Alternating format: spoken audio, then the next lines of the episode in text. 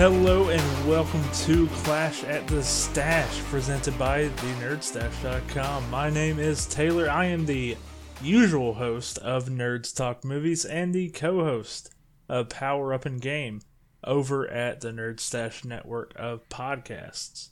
And today, I will be your guide through what some would call a ridiculously dumb podcast.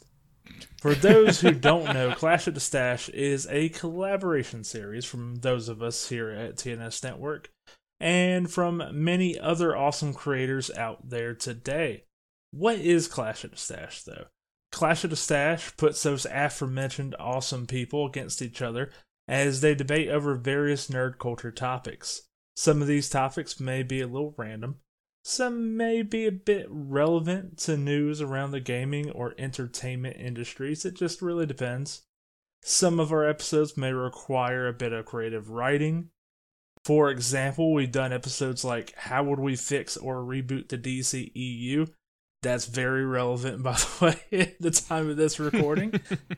uh, how would we introduce Deadpool, the Fantastic Four, or the X Men into the MCU?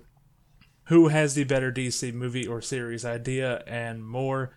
However, we do have other episodes that are a lot more straightforward.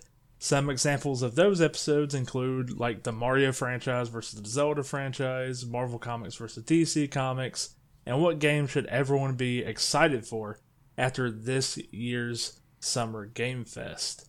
It all just depends on the people we bring on, what they want to talk about, and what you guys, the listeners, want to hear.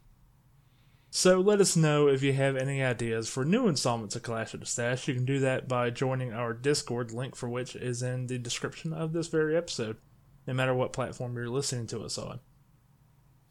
Anyway, our contestants will be sharing their opening statements, then we'll be heading on to our main trial, and then our contestants will wrap up with their closing statements.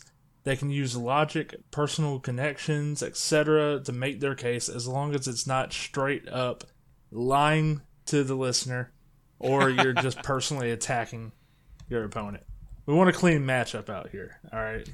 Nothing below the belt. Nothing below the belt. You can there's some trash talking's allowed, all right? This is a fun podcast after all. It's supposed to be, anyways. I'm not sure how it's going to actually be. I was going to say, product. Taylor. Literally every everything I have planned is below the belt. So I, I what are we even doing here? ah, well, you know what? This one time, I'll make an exception. I want to see if I can. Well, let's see if we can destroy an entire podcast today. when the closing statements are done, I will then throw it over to our judge who will carry out a final verdict and declare a winner. Keep in mind that each judge has their own personal opinions too, so contestants should keep that all into account while making their cases here today. That said, the judge will always be primarily ruling based on two things here what was said and how entertaining our contestants were. And Judge, you're gonna have your hands full here today. I'm just gonna tell you. I, yep. And one last thing before we get into our introductions to tell you who these fantastic people are. Wins and losses matter in Clash at Stash. We're carrying over all previous wins and losses from our previous podcast episodes. We also have a Clash at Stash champion who will defend the title on occasion. As of this episode, Tristan Benz of Nerds Talk Movies is our current Clash at the Stash champion some people on this panel are familiar with old Tristan, so we'll, we'll get into that, I'm sure. but let's go ahead and get into our introductions. In one corner, we have one half of the Powerhouse podcast team known as the Super Bracket Bros. Based on my conversations with him, I know that he loves putting things in brackets and he does have an affinity for tangents. He is Jay Davis. Jay, this is your Clash at Stash debut, man. How you feeling? I'm feeling pretty great. I'm super excited for today's subject. I think it's incredibly unique. I think it fits into a lot of what everybody here, all four of us, really love a whole lot. And I think it's going to be entertaining. I think it's yeah, and I and I mean like I'm really curious to see what Eli's bringing to the table. He's not normally a very competitive guy, so I'm I'm curious to see what he's got in store for me. Well, speaking of your competitor, in the opposite corner, we have the other half of the Super Bracket Bros podcast team, and some would argue potentially the better half of the Super Bracket Bros team. Who are these people who would argue that? I don't know. I just heard it on the internet, so I it's got to be true, right? It's me. He It's has no me. shortage of nicknames, and he is also making his Clash at the Stash debut. Welcome to the show, Eli Stokes. Eli, how are you doing? Are you regretting coming on this podcast? Uh, no, not yet. Not yet. we'll see though. But I'm I'm super excited, just like Jay. Uh, I got a team. I got a very unique team. I have no idea how this is gonna go, and that's why I'm so excited. And yes, dear listener, by the way, if you couldn't, if you didn't put it together here, this is a Super Bracket Bro versus Super Bracket Bro episode. Emotions may run a bit high here. A podcast might just end. This might just be the end of the Super Bracket Bro as we know it. Who knows? But we're gonna find out here today. And finally, it's time to introduce one last person. He's been described to me as a quote big Mass Effect fan, which is pretty appropriate for this episode. He will be appearing after this episode as a contestant himself, but today he is acting as our judge, jury, and possibly even executioner. Wow, I didn't know that was on the Wow. table there.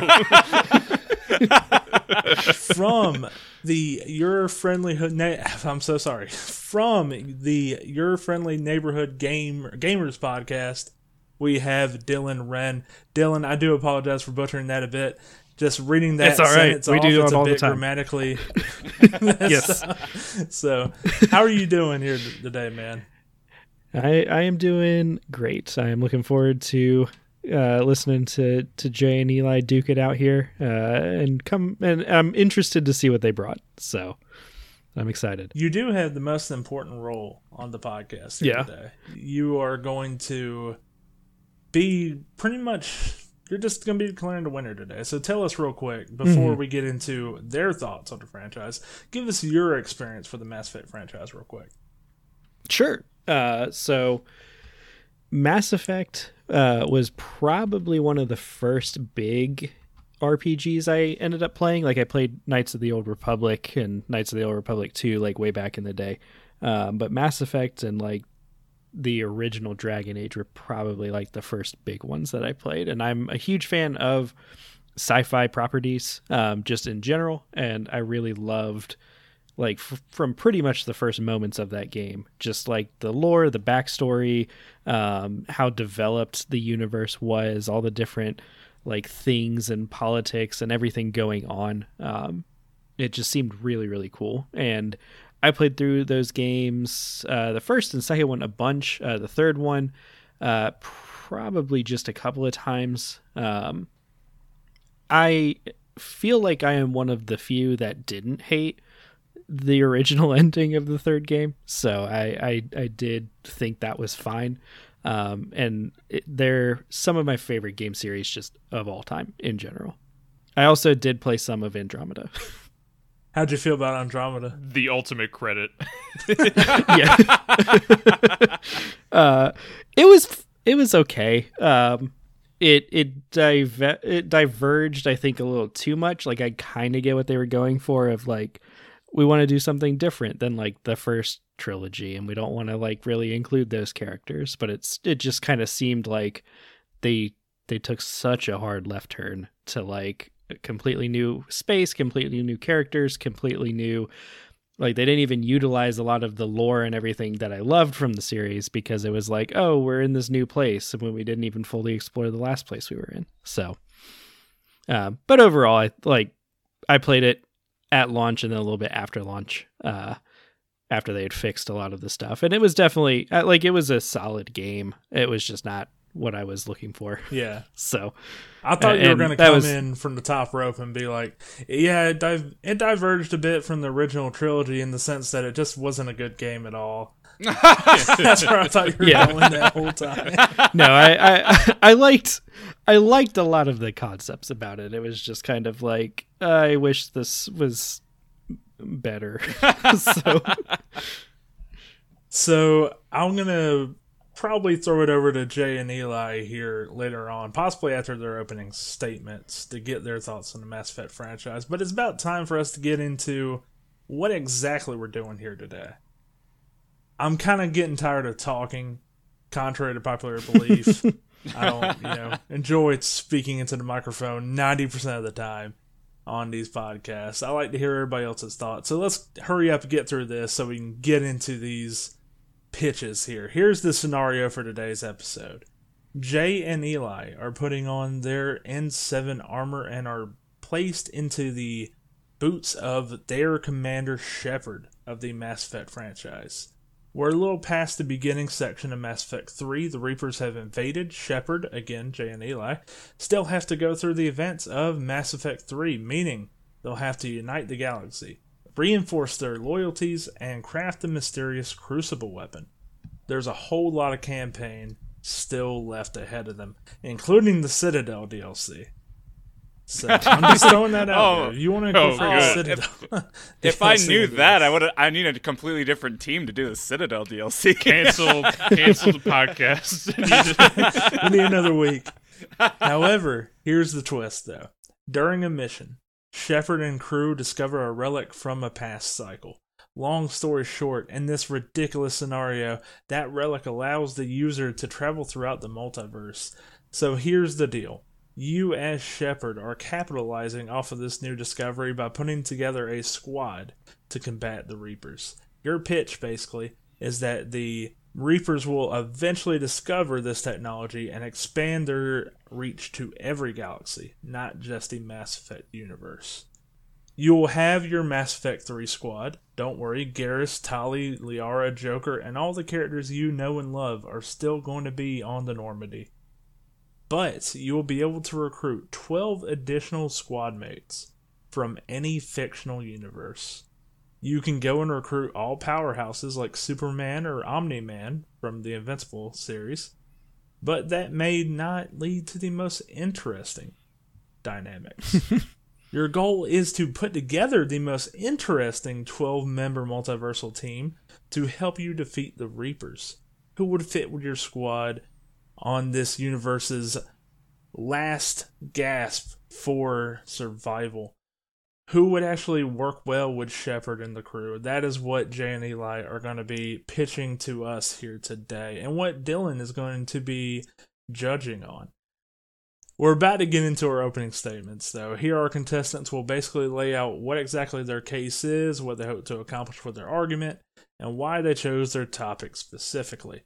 However, we first have to decide who's going to get the advantage going into this clash. Our contestants will pick a number between 1 and 12, and I will roll a 12 sided die. The closest person to that number the die lands on will decide whether they go first or last in the opening statement and main trial sections. If they go first in these rounds, they'll automatically go last in our closing statement round. This means they will literally have the last word before Dylan delivers his final verdict on the case which could be pretty advantageous, I would say. Or they can mm-hmm. choose to go on last in the early rounds and get a better feel for how their competitor is playing in this clash, adjusting their strategy if need be. And that could also be pretty advantageous. So it's up to you guys how you want to play this. I'm rolling the die now. Jay, give me a number between 1 and 12. Seven. Eli? Twelve. Jay is closer. That number was 3. So, Jay, Oh, you fool. Rigged. I call rigged. Disqualify the match. All matches in Clash of the Stash are completely above board and are not rigged in any way. That's this has to be said. I'm proud of the fact that we're on like episode three and we're already matches are rigged. I love it. So Jay, what you want to do? You want to go last here, or you want to go last in the closing statements? I will go last here. I want Eli to go first. So Eli, you are going to be going first. Give us your opening statement. Also, give the audience and myself an idea of what your Commander Shepard is like and a little bit, I guess, of your experience with the Mass Effect franchise as well. On top of that, Sure. So uh, I played Mass Effect when I was just a little lad. Uh, when I watched that Fox News story about uh, naked aliens, and I was like, Hell yeah, so- brother." This game sounds fun." so, uh, no, I I played through the original. I played through the second. I played through the third. I will die. I'm not gonna die on the hill, but I'll stand atop it and say that I put over 120 hours into Andromeda and liked it. I genuinely enjoyed playing it. I'm not saying it's a great game, but god damn it, I had fun. Uh, but no, the Mass Effect series, I'm a big fan. Kind of like what Dylan was saying. I love, I love the world. I love the characters. Uh, I would spend, you know, hours looking at the codex, reading up on wiki pages about like the history and everything. And the games themselves were just so much fun. Um, and so uh, I, yeah, I'm the way I'm approaching my Shepard is that we're fighting the Reapers. This isn't like this is like a galactic conflict. So I kind of went my squad is made up not necessarily of the greatest like combatants, but I have lots of leaders and tacticians and like experts in their field. I'm to win the fight against the Reapers by uniting the galaxy and through military scientific uh, research and yeah, I'm going through that approach. I'm not sure if it's gonna work, but I, I, I think I have a pretty interesting team that I'm excited to excited to have uh, on on my Shepard squad. interesting. Jay, give us your opening statement.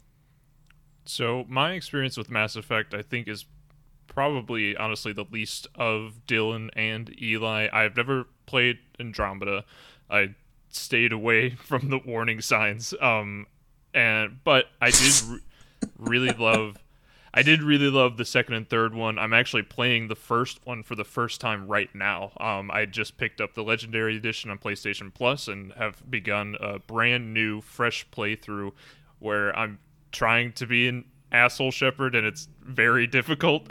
honestly, um, I'm saying some kind of racist things, and I'm like, oh. Wow, I didn't realize that's quite what that meant being a renegade. Okay, um, regardless, So, this, so wait, so don't tell me your squad is made up of questionable characters, Jay. I, I may have a questionable character or two, but th- that's my that's my Shepard in uh in the in the playthrough. Th- this Shepard today that I kind of want to focus on is the it is the leader through and through. Obviously, you have Shepard, who is a leader, and no matter pretty much whatever circumstance that you put he or she in. But with a lot of the characters I picked, not a lot of them are protagonists. Not a lot of them are leaders. You know, they are characters that I think will make really interesting dynamics, that will make really interesting loyalty missions, and will have really interesting connections to existing characters and to each other. That I think when they all come together, once they've like gotten over their ultimate differences or their differences with Shepard, him or herself, I really think that they will come together successfully to defeat the Reapers. And yeah, I didn't really go for a lot of high powered, I didn't necessarily go for a lot of straight warriors, but I think that a lot of these characters will work together, will work well together uh, throughout in different facets, and yeah, create an interesting dynamic. That's really the core of what I'm going for. So, yeah, that that that is my opening statement.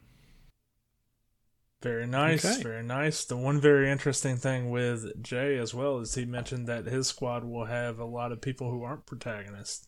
So it seems like Mhm. Jay is very focused on keeping Commander Shepard as the main focus here, which is going to be interesting to see if that is actually entertaining or not by the end. But Jay and Eli, while Dylan is soaking in your opening statements and you know just getting a feel for what the, your Shepards are going to be like and what to expect, why don't you tell us a bit about yourselves and the Super Bracket Bros podcast? Yeah, Super Bracket Bros is a podcast where we I mean, this isn't too far off base. If we weren't doing this episode for Clash of the Stash, we'd do this like for a bonus episode for sure. You know, we love taking characters from the multiverse and putting them together. And how we do that is each season we have a bracket of 32 characters that we take from across the multiverse, whether that's anime, cartoons, movie, um, TV shows, really uh, video games, obviously, you know, where from across the multiverse and we put them together and we want to find out who's the best of the best. And, you know, we love talking about the fights and we have some really creative, interesting discussions that way. But really, it's a way to talk about the characters that we love and from every medium imaginable. You know, we've delved into books exclusively, you know, that don't have a a movie adaptation or anything like that. We've talked about characters from D and D podcasts. You know, we've talked about just a, a whole range of characters that um, we think are really interesting and that we really like a lot. And uh, yeah, so that's what we're doing over at, at, at Super Bracket Bros. And yeah, and like like you said at the beginning, I love a bracket. We love Super Smash Bros. So we're the Super Bracket Bros. Trademark. Yeah, by the way, I TM, do TM, want to TM, endorse the Super Bracket Bros podcast as well. I've been on there once or twice. Uh, the champion of Clash of the Stash has been on there once or twice as well. They're a great podcast and they're very engaging as well. So I just wanted to get the audience a little more acclimated with you both before we move on to our main trial here. So now that we are done with our opening statements, we are ready to move forward to the main trial. This is the meat and potatoes of this episode. This is where you guys probably win or lose. To be Oh- honest. Oh boy. This Oh, is God, it. sc- So the way this is a little structured though is it's a bit weird, even for Clash of the Stash. So we have twelve squad mates to go through. And for the sake of not having you guys list off squad mates and reasons why and interesting dynamics for about a good 30, 40 minutes each, we're going to split this up into six squad mates, go over to uh, Jay's six squad mates, and rinse and repeat until we're done here. So, Eli, kick us off with your main case. Give us your first six who you're going to recruit throughout the multiverse. All right. So, uh, so okay. So the first multiverse I wanted to go to was actually the franchise that inspired Mass Effect. I knew I needed a Star Trek character. Now there are tons of Star Trek characters to pick from. I was really tempted to go with you know Captain Jean-Luc Picard or or mm-hmm. Captain Benjamin Sisko, but they're the captains. You know, in this in this situation, Shepard's my captain, so I didn't want to pick them. So I went with a second in command. I, I thought about Riker, but I think my first pick, I'm going to do Kira Nerys from Star Trek Deep Space Nine.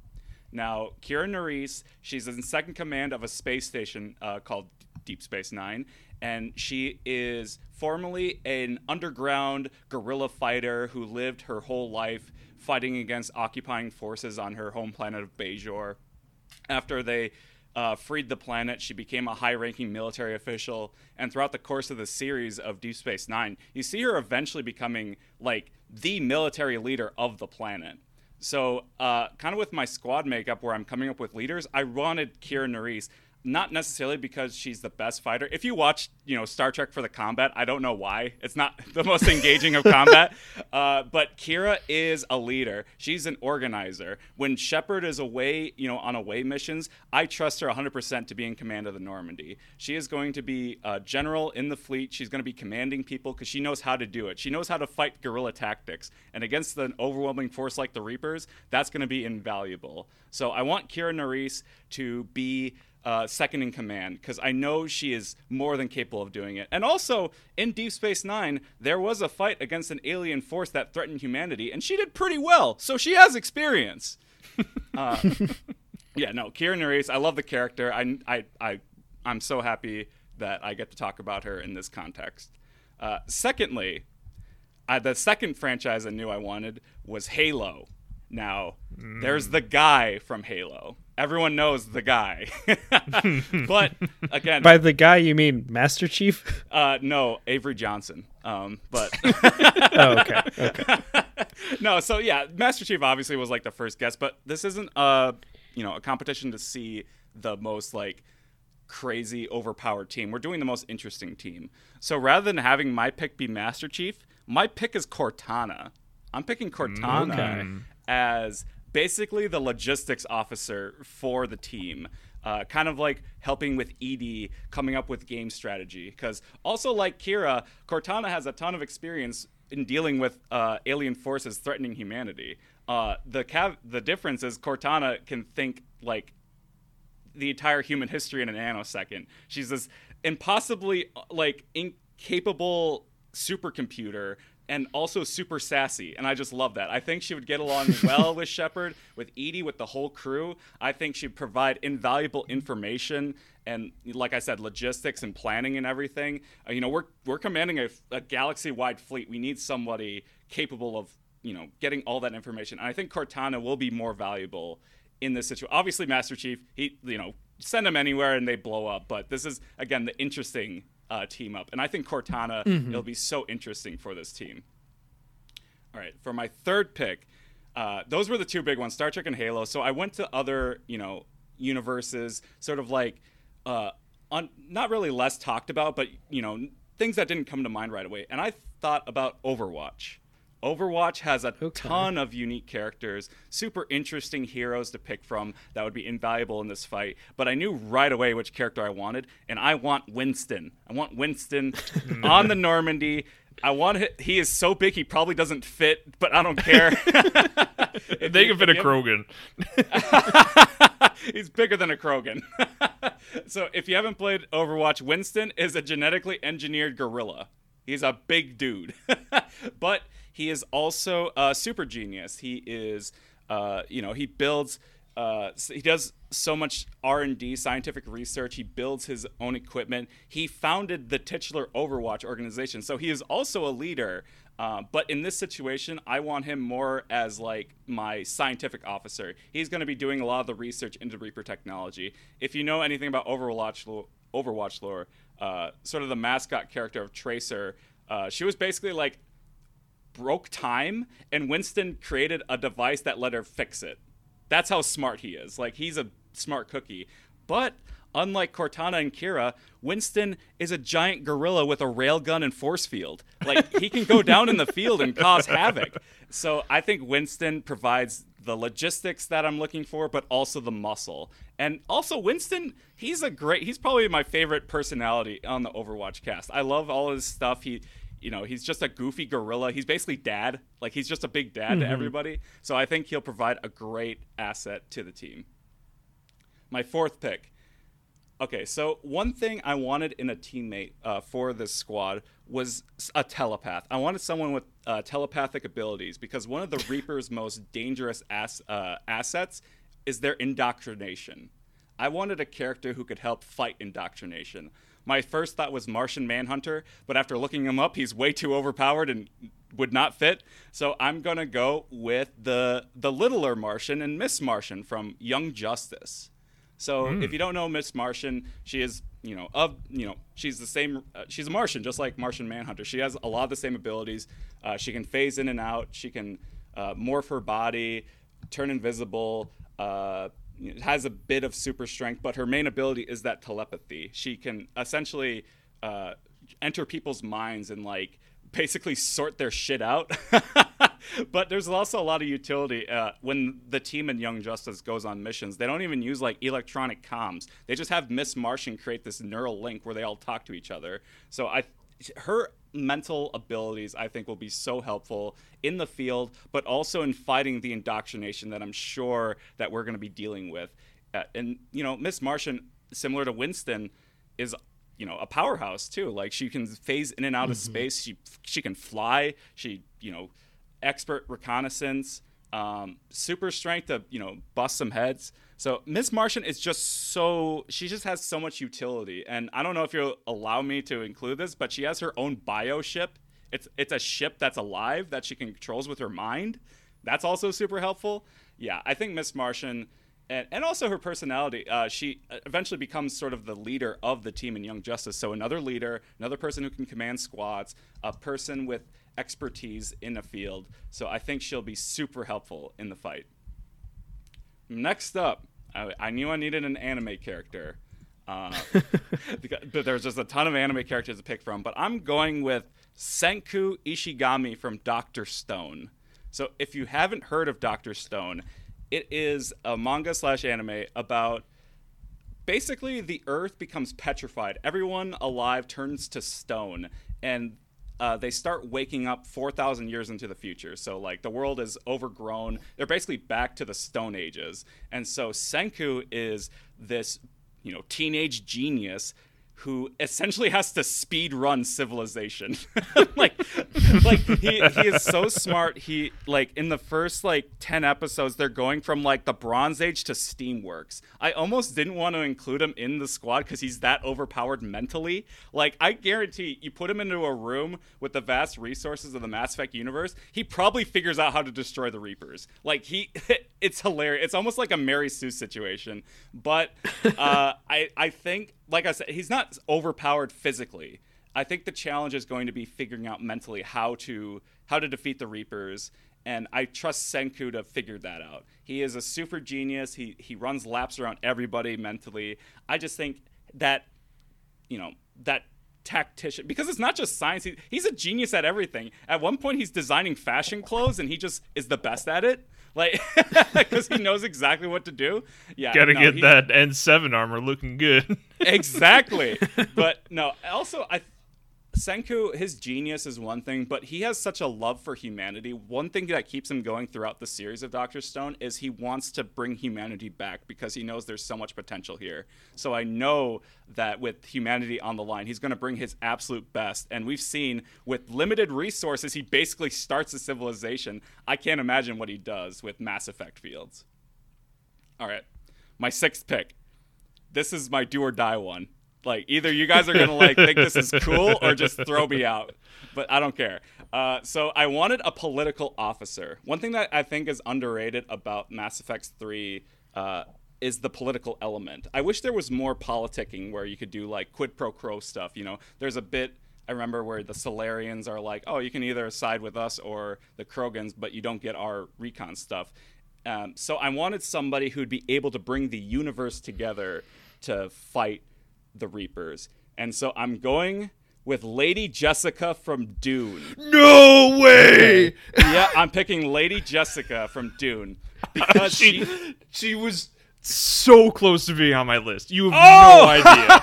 I, I thought I, I thought I was like going crazy imagining this, but Dude, I, I'm no, happy you, that you I thought I was too. She was like number 13. like, she was right there. Okay, I'm so sorry. I All right, please. so Very nice. I, I'm so happy now because I thought I was going insane. But anyway, uh, so Lady Jessica from Dune. She, uh, if you don't know Dune, she is. Son well, of a bitch.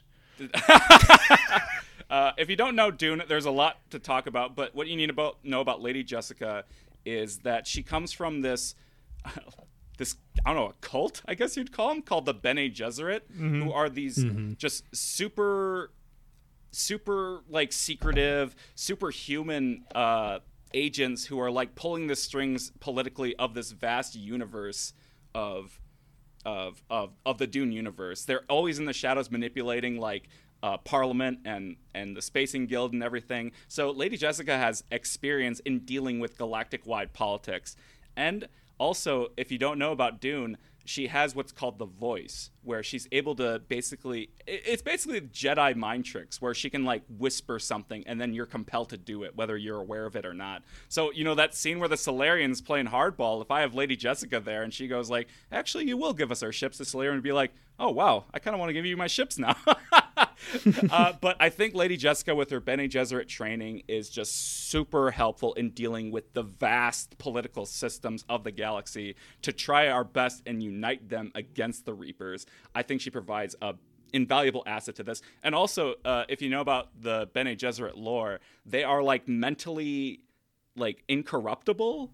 Uh, so I think she'd be another uh, option to deal with the indoctrination threat, um, helping our squad deal with that. So no, Lady Jessica, uh, I think is an invaluable part in the politicking of my Commander Shepard. I think this list is really good so far. I Yeah. don't know about uh, two or three of these names. I don't know as much, but the ones I do are so good and fit so well to me that I'm like, yeah, I'm sure the other ones are great too. it's one of those situations. Uh, I have a lot of questions, a lot of opinions, but my opinions honestly do not matter in this episode. But whose do matter is Dylan's. So, Dylan, Do you have any rebuttals, any questions, any thoughts on these? Uh, do keep in mind again, the dynamics with the characters is the big thing Mm-hmm. too. So, anything else you want to throw in here, feel free to, uh, Eli. So, Dylan, take it away. Sure. Um, so, uh, like Taylor, I am familiar with most of these, um, and I I am familiar with how much cohesiveness that many of these characters have within their own teams. Um, the ones I do have a couple of questions about uh, Senku, the the one from Stone. What was it? Dr. I- Stone. I'm not super. Doctor Stone. Um, is he a team player or is he more of like a um A like wolf. Mordin? I, I guess I'm thinking of Mordin being like more of a team player, but then there were other characters within Mass Effect, um, maybe not fitting into that like sciency role that were kind of lone wolf, like Taylor was saying. Uh, with Senku, he is the undisputed leader of the group that he's in because he is so smarter than everyone. uh, I I'm not sure. I the fact that he is so he's he's not like he's super self-aware. I think that's one of his biggest helps is that he is he's actually like aware of his shortcomings and often plans around that. So it wouldn't surprise me if um, he was on the team and it was. I don't think I- don't see him like butting heads with Shepard. I think he butts heads with Shepard. Not necessarily in a leadership role, but in the scientific role, where maybe maybe Senku is like, "We need to do this," and Shepard is like, "No, we can't," and Senku is like, "No, the like the data says we need to do this." I can imagine that being sta- uh, source of conflict, but in terms of leadership, I think Senku is like, "Nope, he's the captain. I'll do my thing. That that's what's best for humanity." Hmm. Okay. Uh, and then my other question was Lady Jessica, who I am familiar with. Um, but from my familiarity with it, the Bene Gesserit are always up to something. Do you trust Lady Jessica? Listen, so the Bene Gesserit have uh, they have a master plan, and it revolves. Their whole existence revolves around preserving humanity. Like their mass, they they are, True, they are pulling true. you know these genetic bloodlines and doing plans that go on for thousands of years because they are saving humanity. So I think Lady Yeah. Jessica will see the threat going on and go, "Oh, okay, we got to concentrate our forces and and do this."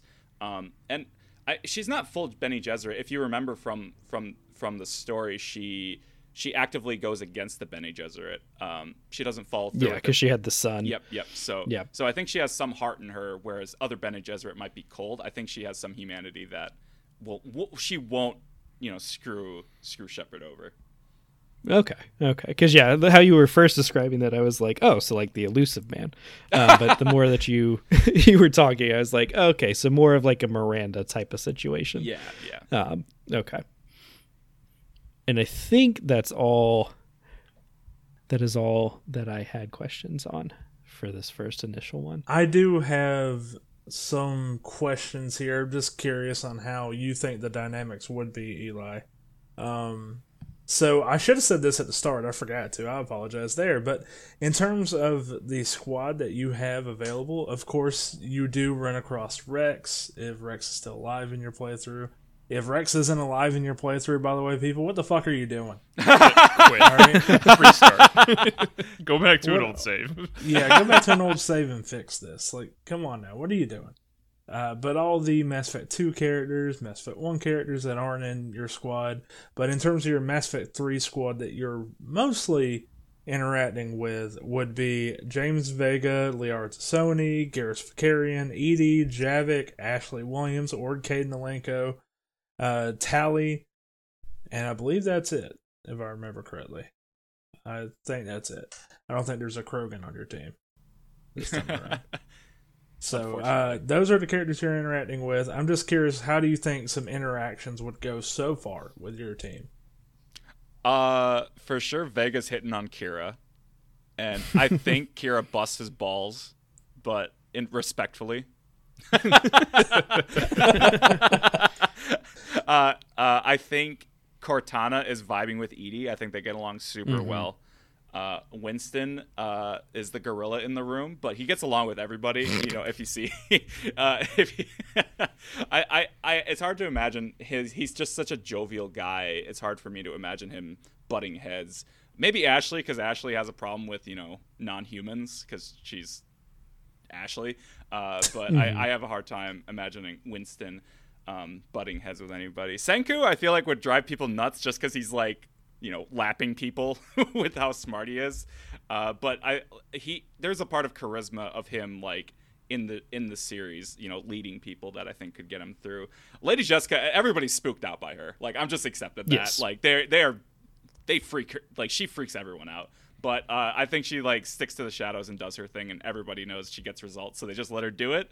Miss Martian, uh, hmm, that's tough. I because in Young Justice they are a bunch of angsty teenagers, and, And Miss Martian goes through like a big arc throughout Young Justice. Oh yeah, she, I she's definitely dating somebody on the Normandy, and they do break up, and it gets really awkward. See, Uh, Eli is completely right there too because Young Justice does this thing that I both like and hate, where they're like, "All right, they're teenagers. All right, next season they're ten years older. All right, next season it's like fifteen years. It's like, oh, all right, well now they're almost in their forties. I thought the show was called Young Justice. I'd rather just see this team, but that's for Young Justice retrospective or something. Uh, I do kind of, I would see like a Liara Miss Mar- Miss Martian thing, to where I could see them interacting pretty well. Yeah, I think Liara and and and Miss Martian are definitely vibing. Um, but yeah, I I, th- I don't think I don't think there's much friction. I think there's like playful friction, if that makes sense. Yeah. So I definitely agree about the Cortana and EDI. That feels like a layup right there. in terms Oh, of they're the de- interactions they're that are definitely gossiping about Joker, like hundred percent.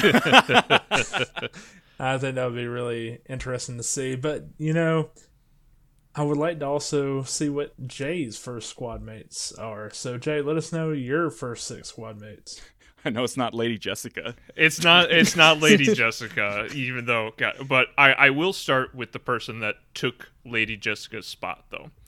And Okay. I went with a you know, I, I, I knew I had to bring this franchise in, similar to how Eli was talking about Star Trek. Um, I knew I had to bring in this franchise, and that's why my first pick has got to be Princess Leia. Now, I picked Princess Leia for a lot of the similar reasons. I think that she's going to be great politicking. I think she's going to be great at getting what she wants. She is used to organizing a rebellion against, guess what? Overwhelming forces. You know, I think that she's going to be key in the fight against the Reapers in uniting the different species. You know, you're talking about a person from a universe where there are already a ton of different species that she has to work with, that she has to get together, and different, you know, sectors of the galaxy to save the galaxy. And I think that she is I think that she's capable enough in battle. You know, I think that we see enough just enough examples of that to, you know, be able to like safely like bring her on a mission that need, she needs to go on. And, you know, she's not going to put up with anybody's shit, whether that's any of her squad mates, whether that's Shepard himself. You know, I, I think that she's going to be a great foil, a great contester to anybody that comes across your path and anybody else in the squad, honestly. And, you know, maybe she's going to ruffle some feathers along the way, but sort of what Eli was saying with Senku is that she truly she's doing this for a reason because of because of love, because of hope. You know, like she is doing it because she has a good and pure heart and that she cares about her friends and her family and, you know, like she cares about doing what's right for the galaxy. So that's why Princess Leia is definitely my first pick. Lady Jessica was a close second, but I think Leia is just she's going to get along better with everybody, but I still think accomplish the same results even if she doesn't have this spooky voice to her. Two things real quick. I'm sorry to interrupt you, Jay, but I feel like you weren't going to say this about Princess Leia, but I feel like they should be at least mentioned here. Uh, first off, I find it incredibly kind of hilarious in a dark way that Leia would be going from, all right, we just toppled the Empire. Everything's back. oh, shit. All right, the Reapers. It's coming. Well, that's unfortunate. And secondly, you didn't like yeah, she's a very capable soldier. She's a brilliant strategist. She's a great uh, politician to have on the team, but she can also survive in space for a few minutes. I feel like that should be mentioned, as bad as that potentially was. Yeah, she can potentially survive in space for a couple minutes. Maybe that will, you know, be the, be what takes my Mass Effect game from a 10 out of 10 to a 9.5. They're like, wow, that moment with Leia was really weird though. Like she definitely shouldn't have survived. Um, so, but yeah, no, I, I appreciate that. And, and I mean, to be honest, you know, I'm also looking at some of these characters as potential love interest for Shepard as well. And I think Leia definitely fits in that category. You know, I think Poor that, Han. yeah, yeah, well, exactly. Like Han was another one that was definitely on my list, you know, and so like I think that either one of them, you know, could fit into this slot as a romantic interest, and I think Leia fits that category as well. So my number two does not fit into the romantic interest category. this man, this man that I have selected is far too focused on the task at hand. He's far too focused on the science. So th- this particular pick is I mean I'm not I'm not shielding it whatsoever. He is the scientist. He is the Mordin of this crew, and that's why I've picked Doc Brown from Back to the Future. Okay. What an out there pick. that's, the, that's the most out there pick so far. And that's saying something. I think that Doc Brown would one I, I think make a great scientist. You know, I think that he has the Some would argue he is. I, I I think that he will be able to like break down Reaper technology. I think that he will be able to mm-hmm. dive into it, really sink his teeth into it, and start to understand it. But then, particularly, I think he also, I, I mean, you got to talk about the time travel, right? You know, I mm-hmm. I would love to see a mission where you go with Doc Brown at your side and another squad mate, and you go into the past to solve. You know, uh, th- th- this is Doc Brown's loyalty mission, where you go back into the past. I love a Commander Shepard in some like 1950s, uh, you know, like uh, like like khakis and polo shirt as he's like going and yes. defeating Reapers in the past. Over to, the like, N7 armor. yes, exactly. He has to not sleep with his mom. Yeah. yes, and Shepard's mom is there. Oh my god. exactly. Thank you. And so, uh, you know, I think I think Doc Brown would be great. You know, I think like he has the same sort of like social unawareness that Mordin did. You know, where I think it's going to lead to some pretty funny moments. You know, and I mean, just like I, I yeah, I, I think that I think that Doc Brown would be great, and I think that with like the technology of the Mass Effect universe as well, he'll be able to take that into combat and include some of those time abilities in battle. You know, I think you have some really cool opportunities there where like you can, you know, reverse time for a few seconds, you know, like or have a, an, an an enemy go backwards in time or or something to that effect. I think could be really interesting. Um so yeah, Doc Brown, you know, you, you might question his combat ability, but the science that's rock solid, baby. Yes. Yes. Science. My number three pick. Now, this one is another one where you might say, well, I don't know about the combat ability, but I think she has proven herself enough, and I think the harshness of her universe really speaks volumes about her ability here. And it's another sci fi pick. I'm going with Ellen Ripley from the Alien Okay. franchise. I think that Ripley is a survivor.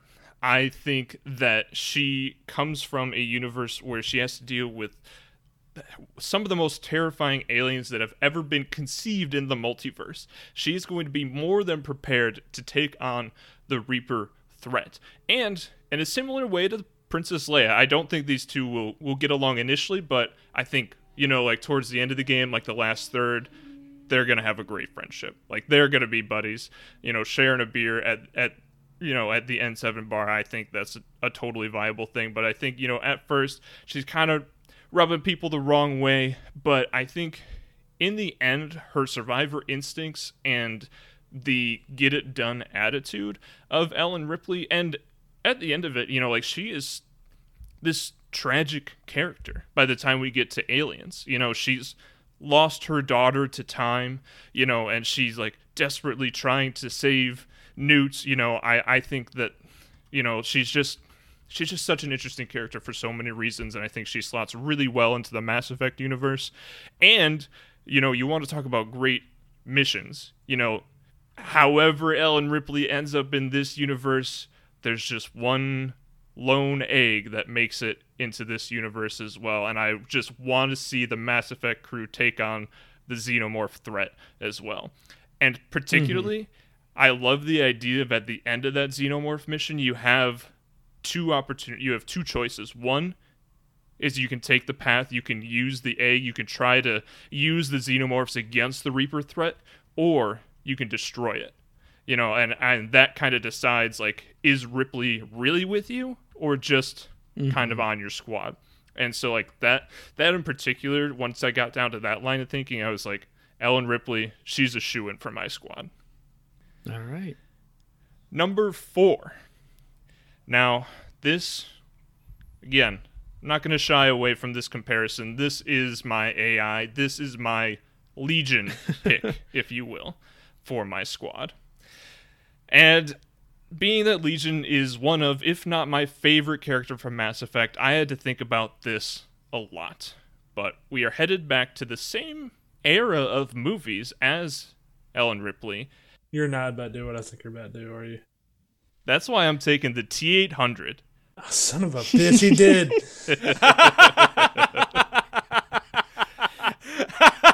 I thought I was that a RoboCop. oh, that, that, would, that would have also been a very good one. But I think the T800, just for so many reasons. One, you know, like the one-liners alone. I, I, you know, I, I think coming to that Mass Effect squad is absolutely killer. I think that him, I mean, as a combatant, you know, like I, I obviously, you know, he is a walking tank. I would love to see him, you know, go toe to toe with some of the nastiest foes that you take on in Mass Effect.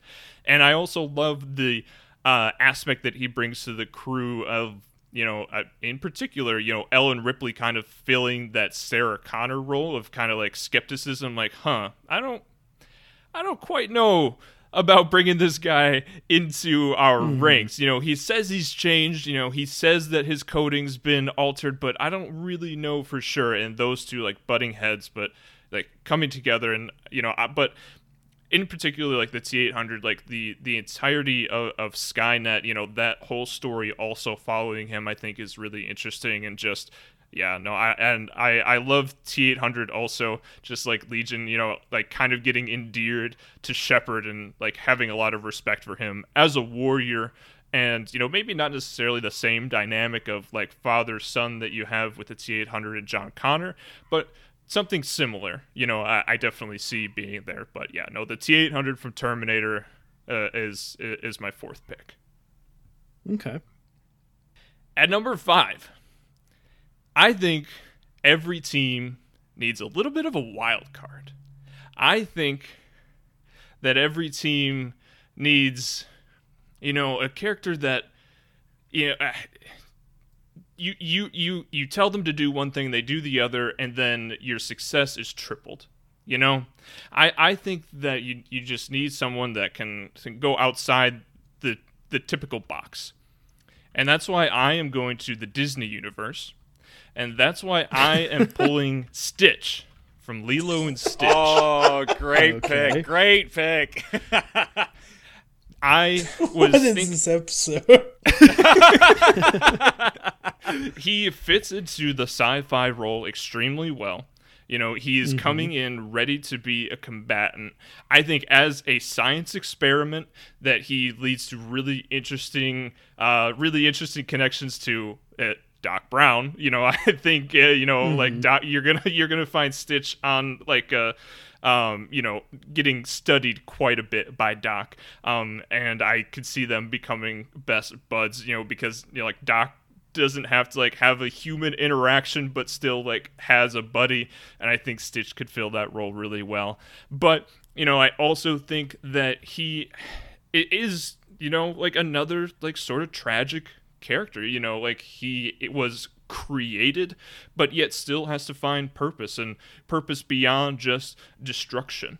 And, you know, I think that could create a really interesting mission as well. You know, you take Stitch, you know, on his loyalty mission and he has to decide between destruction or, you know, family and you know I, I, think that could be really interesting you know like one is kind of pushing him down the renegade path you know like you might push a Garrus or you know pushing him towards um, pushing him towards the light you know pushing him towards the paragon path. You know i think that stitch could fall into either of those and so you know i think that he makes a i think he makes a really good pick and just oh my god he'd be so much fun in battle you know like exactly like i said you know like i i think like you're telling stitch where to go you know which enemies to take down and then he just launches himself towards the biggest reaper that he can find. And then two minutes later the reaper is like is, is running for his life away from stitch. You know i i just think that there's a lot of fun to be had with him and yeah that's why he's my number five. Now my number six. I also had to dive into the halo universe but I also did not pick Master Chief. Okay. You could have picked Master Chief. He could have done this whole damn thing by himself. That's no fun. I didn't even pick a character from the typical Halo universe as you think of it. Interesting. I wanted a character who could provide a little comedic relief to the team. That could be a bit of a punching bag, even. Oh no, I don't like where this is going. And that's why I picked Caboose from Red versus Blue. oh my god. Honestly, it's better than what I thought it was going to be. I thought he was going to pick oh. like a, I thought he was seriously going to go. I want to pick a grunt from Halo. That's where I thought he was going. I was like, all right, that might as well happen.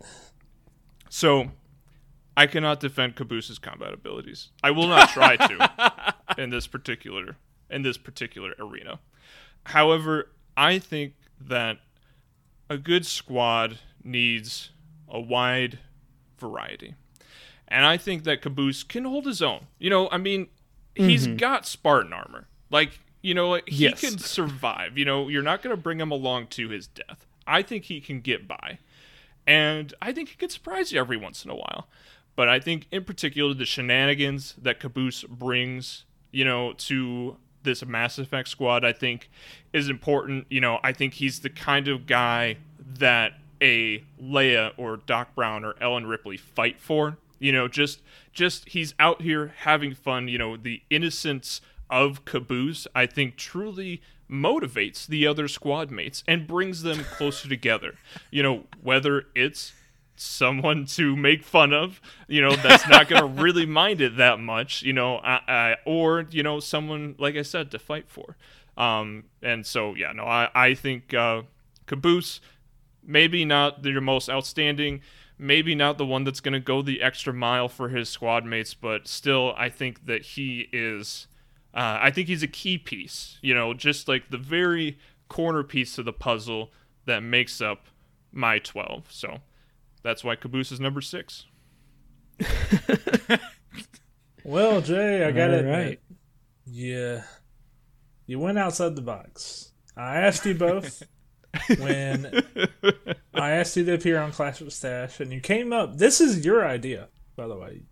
Both yeah. you and Eli came up with this idea, which is fantastic. And I was like, I wonder how outside the box they're going. You guys have delivered so far. I will give you that. Uh, just want to run through real quick the first six squad mates for Eli.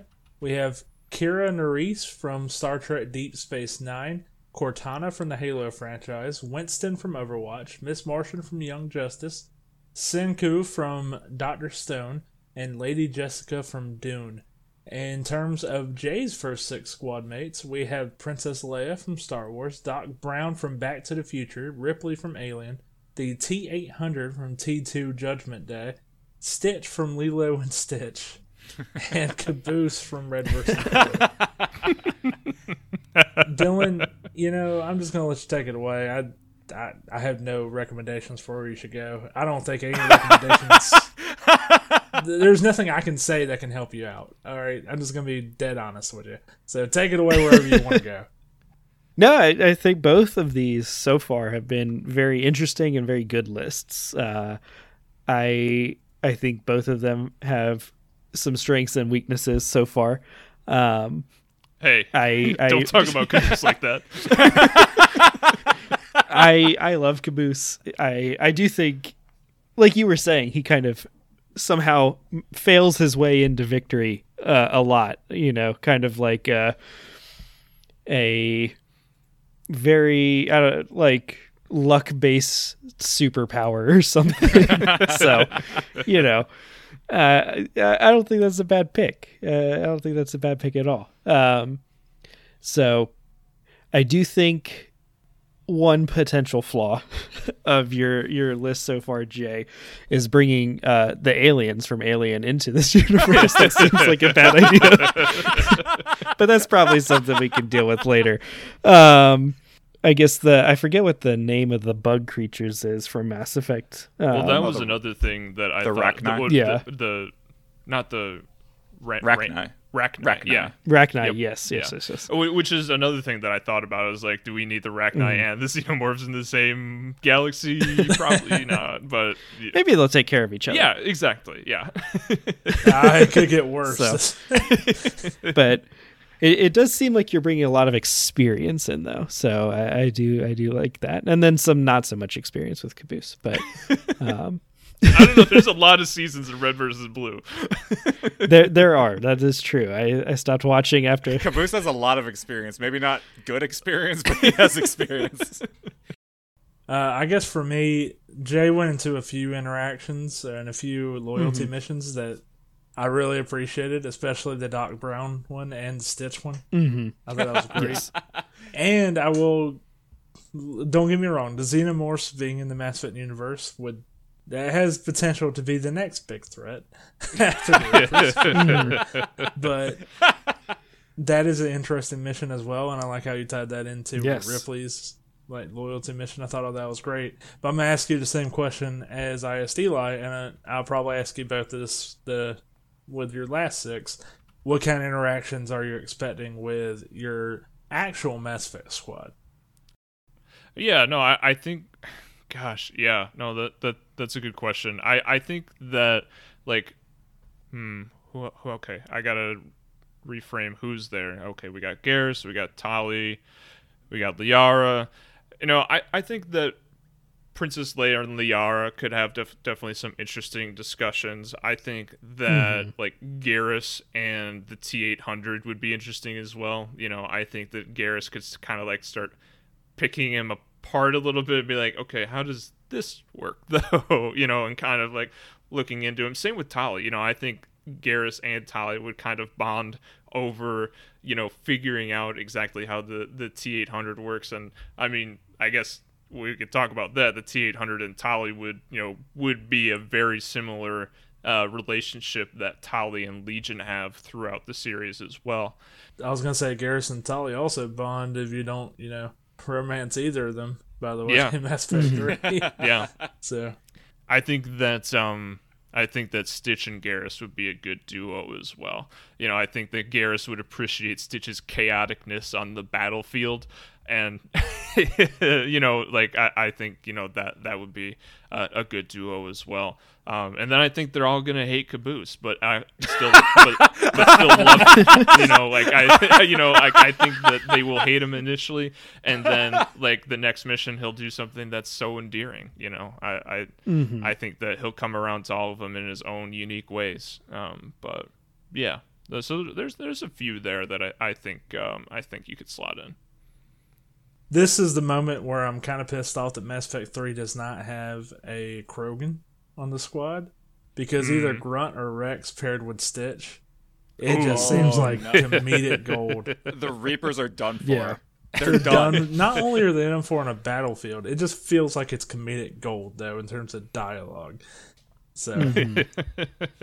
and of, of uh, course, it's kind of a Grunt one-way and- street. Grunt and Stitch just having a conversation of gibberish, just like Yeah. Hi. Hi. Hi.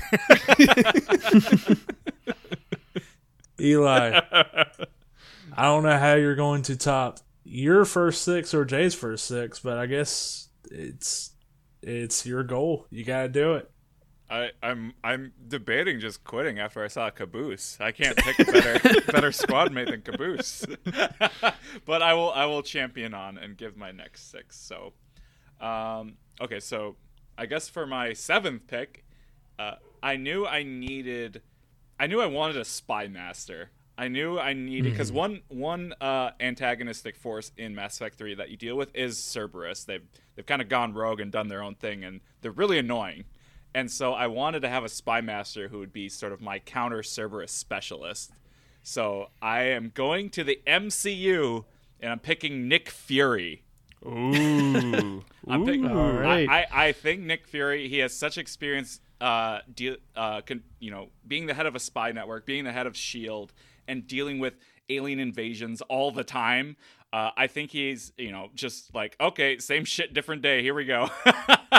but I think given his the resources, you know, with the alliance and Mass Effect feels and everything, I feel like Nick Fury could have a very extensive spy network spreading out and dealing with Cerberus agents. Because Nick Fury is the type, the guy who's you know willing to go, you know, to that length to get rid of the of the enemy. You know, he goes to such lengths in the in the Marvel Cinematic Universe that I think that he would bring that that necessary force of secrecy. You know, I talked about Lady Jessica dealing with things from the shadows. She's dealing it with whispers, whereas Nick Fury is kind of doing it with a knife in the back.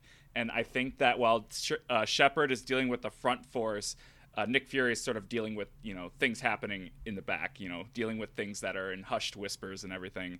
And I just trust Nick Fury to get the job done and you know get rid of any any indoctrination, secretly indoctrinated forces. Uh, yeah, I trust him. Like like along with my other uh, picks, I don't I don't want to see him on the battlefield too much. I want him in control of of the spies. I want him I want him uh, puppeteering everything. So I think Nick Fury is a great pick for a sci-fi spy master. And my next pick, I want spies to work for him.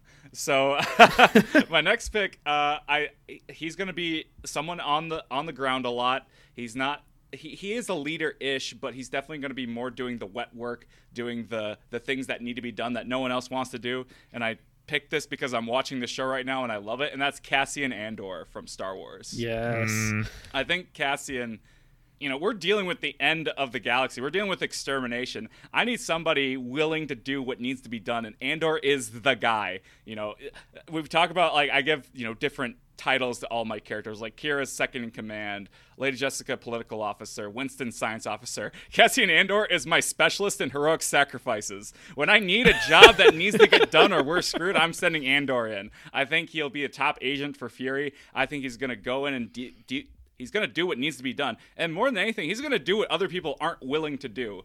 Um, he's going to get dirty. He's going to get, you know, do the most dangerous things. I just trust Andor to do the job um, that no one else wants to do or no one else knows about. Like, he's so secretive at everything, but he's willing to do that. He's not in it for the fame and glory. He's in it for this uh, saving, preservation of humanity and freedom and everything. Uh, whatever the resistance stands for, I forget. But um, yeah, so I think I think Andor is a great pick for working specifically under Fury. I think Andor and Fury are definitely going to be the guys that are sitting at the lunch table that you don't really want to talk to. They they're really cool, but they're super scary. Uh, and so yeah, I picked Andor as my go-to spy of the group. Okay, so I, I have all my officers and everything. So my last uh, four picks, I want to do more. Th- these are the heavy hitters. These are the people on on the ground doing damage. Um, and so my first pick, uh, or my my third pick of my next six, which would be my eighth pick. Sorry, that was super confusing. Uh, my my eighth pick, I'm doing one of my favorite superheroes from one of my favorite cartoons. We're doing Cyborg from Teen Titans. Okay. Yep. Cyborg is a heavy hitter.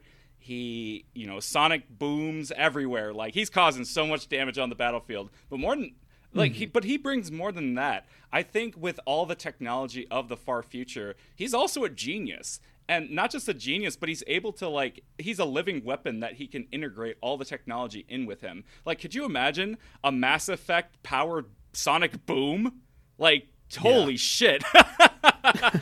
um, and I think, yeah, so I, I want him in for just like being a heavy hitter, being a pseudoscience and engineering officer, but also the cyborg from Teen Titans is just such a jolly person. Mass Effect 3 is one of the most dour games I've ever played. It is not a happy game. There are happy moments, but the overall feeling is very drab and dow- uh, dire. But Cyborg is just such a force of positivity and fun that you know if if the team is down i'm sure he'll be the one to organize organize a party you know organize fun activities um, and I think he brings that his personality. I think he's just going to buoy everybody up. He's going to challenge everybody to you know go past 100 percent. And I think just having him being a heavy hitter and being a genius is just like just icing on the top. I think he's a great addition to this crew as as someone on the ground doing lots of damage and helping um, uh, helping on the intellectual and damage front. Mm-hmm. All right, so I so that was so that was pick nine. Now this is my pick ten. Uh, I needed another heavy hitter. Uh, I, I I was running out of sci-fi universes to pick from, so I I went I went to the old staple. I went to the Super Smash uh, Brothers uh, Ultimate roster, and and so I Okay. I, am picking I'm picking Samus Aran from Metroid. All Uh, right. she is a legend in the sci-fi video game world. She is one of the the progenitors, uh, you know, founded the Metroidvania genre. But in in the canon, she is just a certified badass. She is a bounty hunter who works solo. She, all her many escapades. She is, you know, has a giant cannon on an arm and a vast array of weapons that she can do damage. I imagine she'll be working with like Winston and Cyborg to upgrade her suit. I think she's just going to get even more powerful. And I think you know, the fact that she is such a lone wolf maybe might work in her detriment. But, you know, if Shepard is dealing with something with a squad, I think Samus is fully capable of doing solo missions if we need her to. You know, if there's a derelict Reaper that just, uh, you know, was suddenly found, like said Samus, she can she can solo that entire mission because that's what she ex that's their expertise. And you know, Yeah. she's she deals with fighting aliens all the time. I think she's just such a great soldier. Um, obviously, she's a mostly silent protagonist. She, you know, she's not going to be the most talkative or popular person, but I think what she brings to the mission, she's coming in with an ultimate resolve to save save humanity. Because she's a hero, she's a hero like that, and just dealing, just all the. I'm just I'm getting excited thinking about all the different ways that she could modify her suit with like Mass Effect stuff, similar to Cyborg. Um, so yeah, I give it to uh, Samus uh, for my tenth pick. I think she's excellent. I think she's a great addition to the crew on the ground fighting. All right, so uh, like I mentioned earlier, I was running out of sci-fi franchises, so I was scrolling through my Steam page, and I f- realized the Borderlands series is there. Borderlands is just a treasure trove of mayhem inducing characters who can dodge so much damage. They can create just so much mayhem. And i you know i have over was that nine characters? No no more than nine. Like four four times three 12 characters to pick from and i didn't know that was a lot. That was a lot of math but uh, yeah i have over 12 characters to pick from. I was trying to think but i'm gonna go with sort of the pseudo main character of the series. She's kind of like taking the helm. She's the main hero and that's lilith. I'm going with lilith for my 11th pick. And uh, if you don't know borderlands uh, specifically lilith she is what's called a siren who she has like these i don't know I guess it's just straight up magic. Like it's sci-fi magic. Yeah. Uh, she's powered by something called Eridium, which I, I hope is in the Mass Effect universe. Otherwise, uh, she's not doing. I mu- feel like I mind some. yeah. uh, but with Eridium, she can do all sorts of, of teleportation. Her main ability is called Phase Walk, where she ba- she literally phases out of existence, runs around the battlefield, and when she uh, when she enters back into the reality, she causes massive explosions. I think she's a great asset in just having just causing havoc on the battlefield. You know, so much of Mass Effect is is standing behind cover, putting your your squad in tactical positions. Uh, Lilith throws all that out the window. She just runs and blows everything up, and I think that's such a great change of pace when dealing with the Reaper's forces. I don't know if they're going to be able to like handle her. Uh, you know, if if we're dealing with uh, all these different scions and other monsters. Lilith, I mean, and also her personality. She is just such a cocksure. She's sassy. She doesn't care what uh, what she's going up against. She maintains a confidence. And in uh, Borderlands Three, she does become leader of of the of the red. Uh, forgive me. Is it Red Raiders? That sounds about right. Ye- that sounds right. Um, so she becomes uh, commander of this rebel faction that is uh, controlling over a planet. So she has leadership experience uh, in addition to her powers. So I think Lilith just brings she brings the personality, the power. I I think she's a great choice to be on the ground, causing as much mayhem as possible.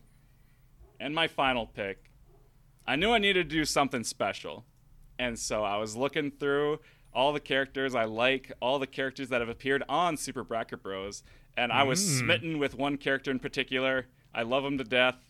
I think I I want him on my squad just so I want to see Shepard driving around in a yellow Volkswagen Beetle. We're talking Bumblebee, baby.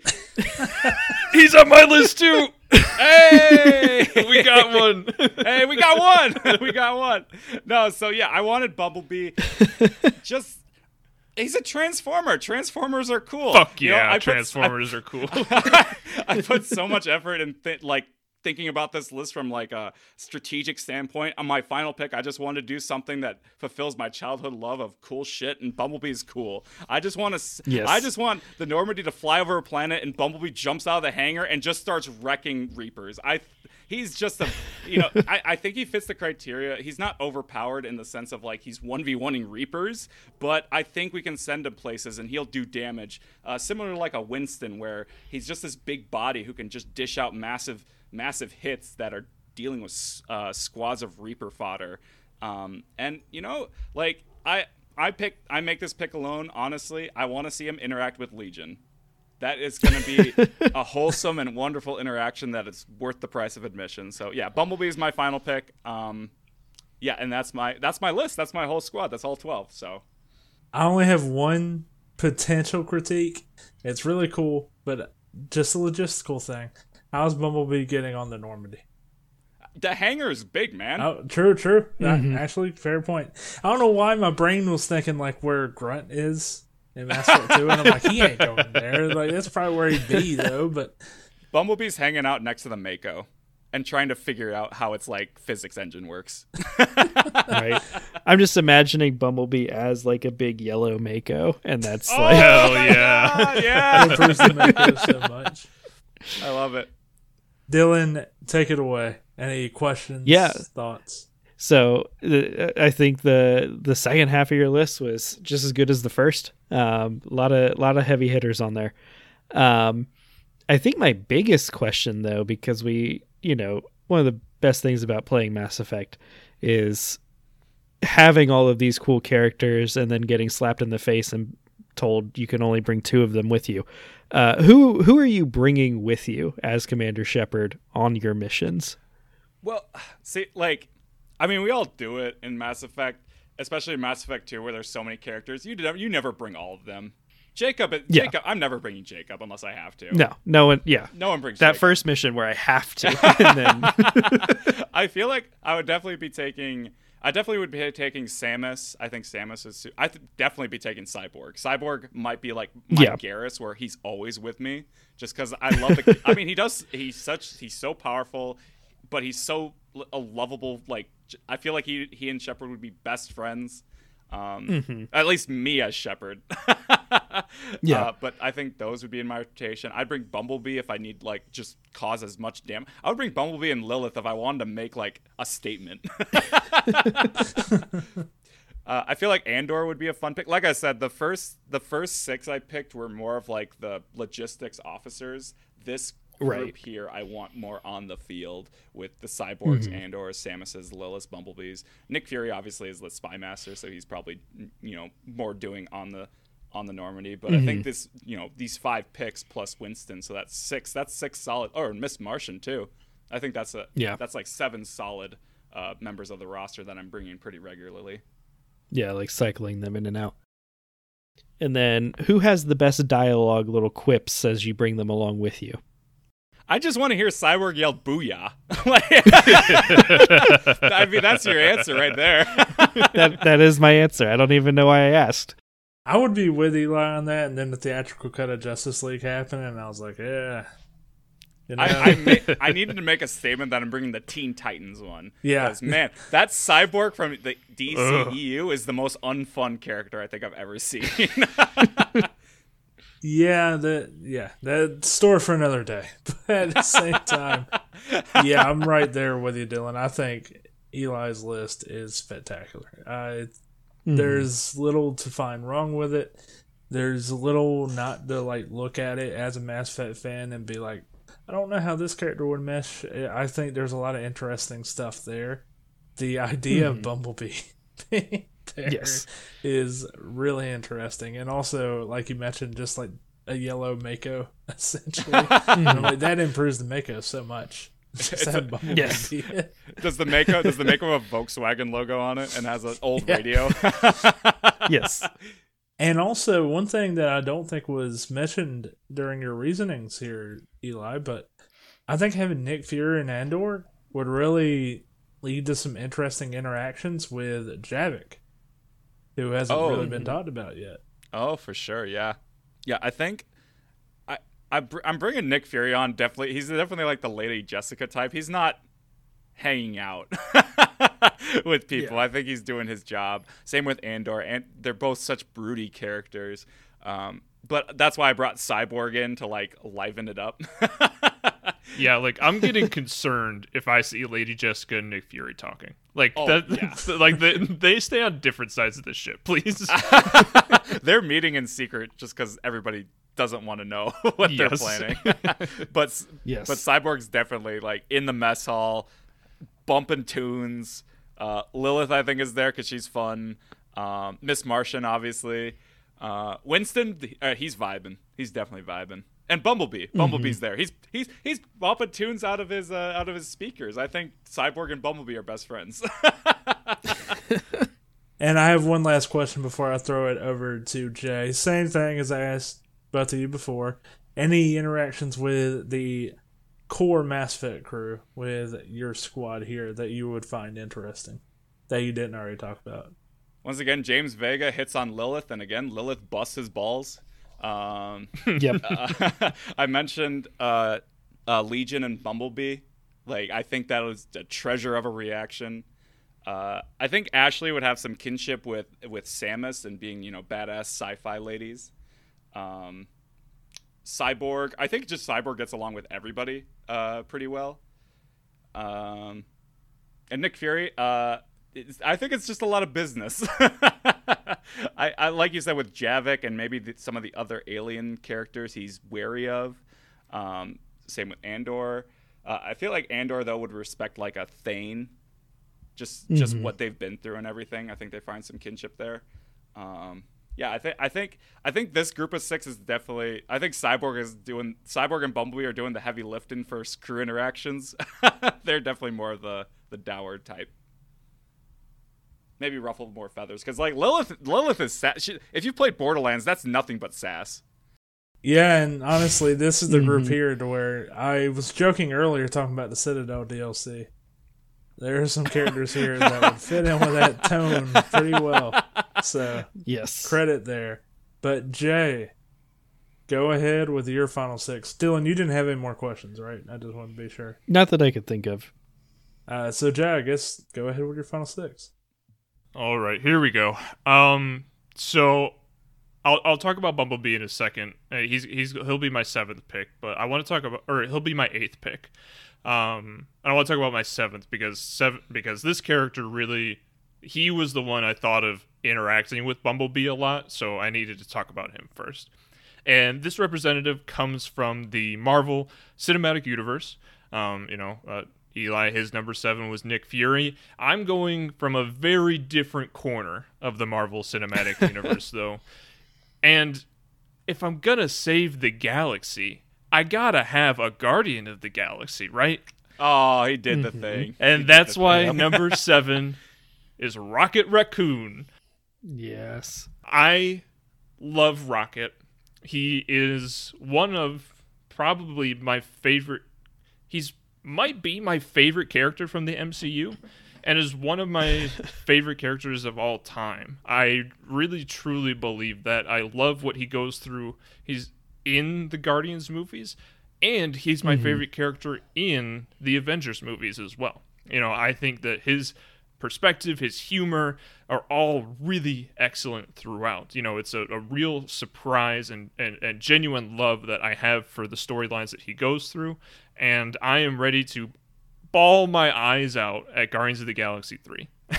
I saw that trailer and I am worried. um, But Rocket Raccoon, I think, makes a, a really interesting, particularly a weapons specialist. You know, I see him sort of filling in that role alongside a Garrus Vakarian as someone who really likes, you know, toying with weapons and making bigger guns, you know, one one way or another. Not so much like the vigilante Batman vibe that we get from Garrus, but it's particularly the weapons side. But I think Rocket also fits into the pilot role. You know, I think that mm-hmm. He would fit along perfectly sitting next to Joker and like hot wiring the Normandy so that the controls actually go to his seat instead of Joker's. You know, I think that he's gonna have lots of lots of tips, you know, on how to uh, on how to fly that ship. Um, and so yeah, no, I think that I and I think that Rocket has a, a lot of potential with a lot of different characters, and I mean he's just funny. You know, like he's just a humorous and maybe not always likable, but you know he's gonna tell you like it is, and he's got you know strong opinions, and yeah, no, I, I love Rocket, and I'm gonna roll straight into my number eight, which is Bumblebee, and that's because this is the scene that I want. We've already talked about Bumblebee a lot, but I want to talk about Bumblebee with my team. I want Rocket Raccoon and Stitch driving Bumblebee. Yes. I want the two of them leaning out the window, blasting Reapers as they go down. Like I, I just love like this cutscene in the final battle is as the that trio is just mowing Reapers down left and right, pe- like moving the moving moving the legions of enemies out of your way as you are are rushing towards your final goal. Gosh, like that that image alone oh, it has got to give me some bonus points right there. But yeah, no, and and and I love Bumblebee for all the same reasons. I think he's just a badass pick here. You know, just like dropping on the battlefield with whoever at the helm, whether it's Shepard, you know, whether it's hell. Whether it's the T eight hundred, you know, like in the in the in the co-pilot seat there, you know, I I think that uh, there there's so much potential there with Bumblebee, and I'm I'm I'm kind of glad me and Eli had at least one pick that was the same. Uh, we got close with Lady Jessica, but I'm glad we landed on the funnest pick of both, potentially of both our squads. So yeah, no, Bumblebee is my number eight. And now, Dylan. yes.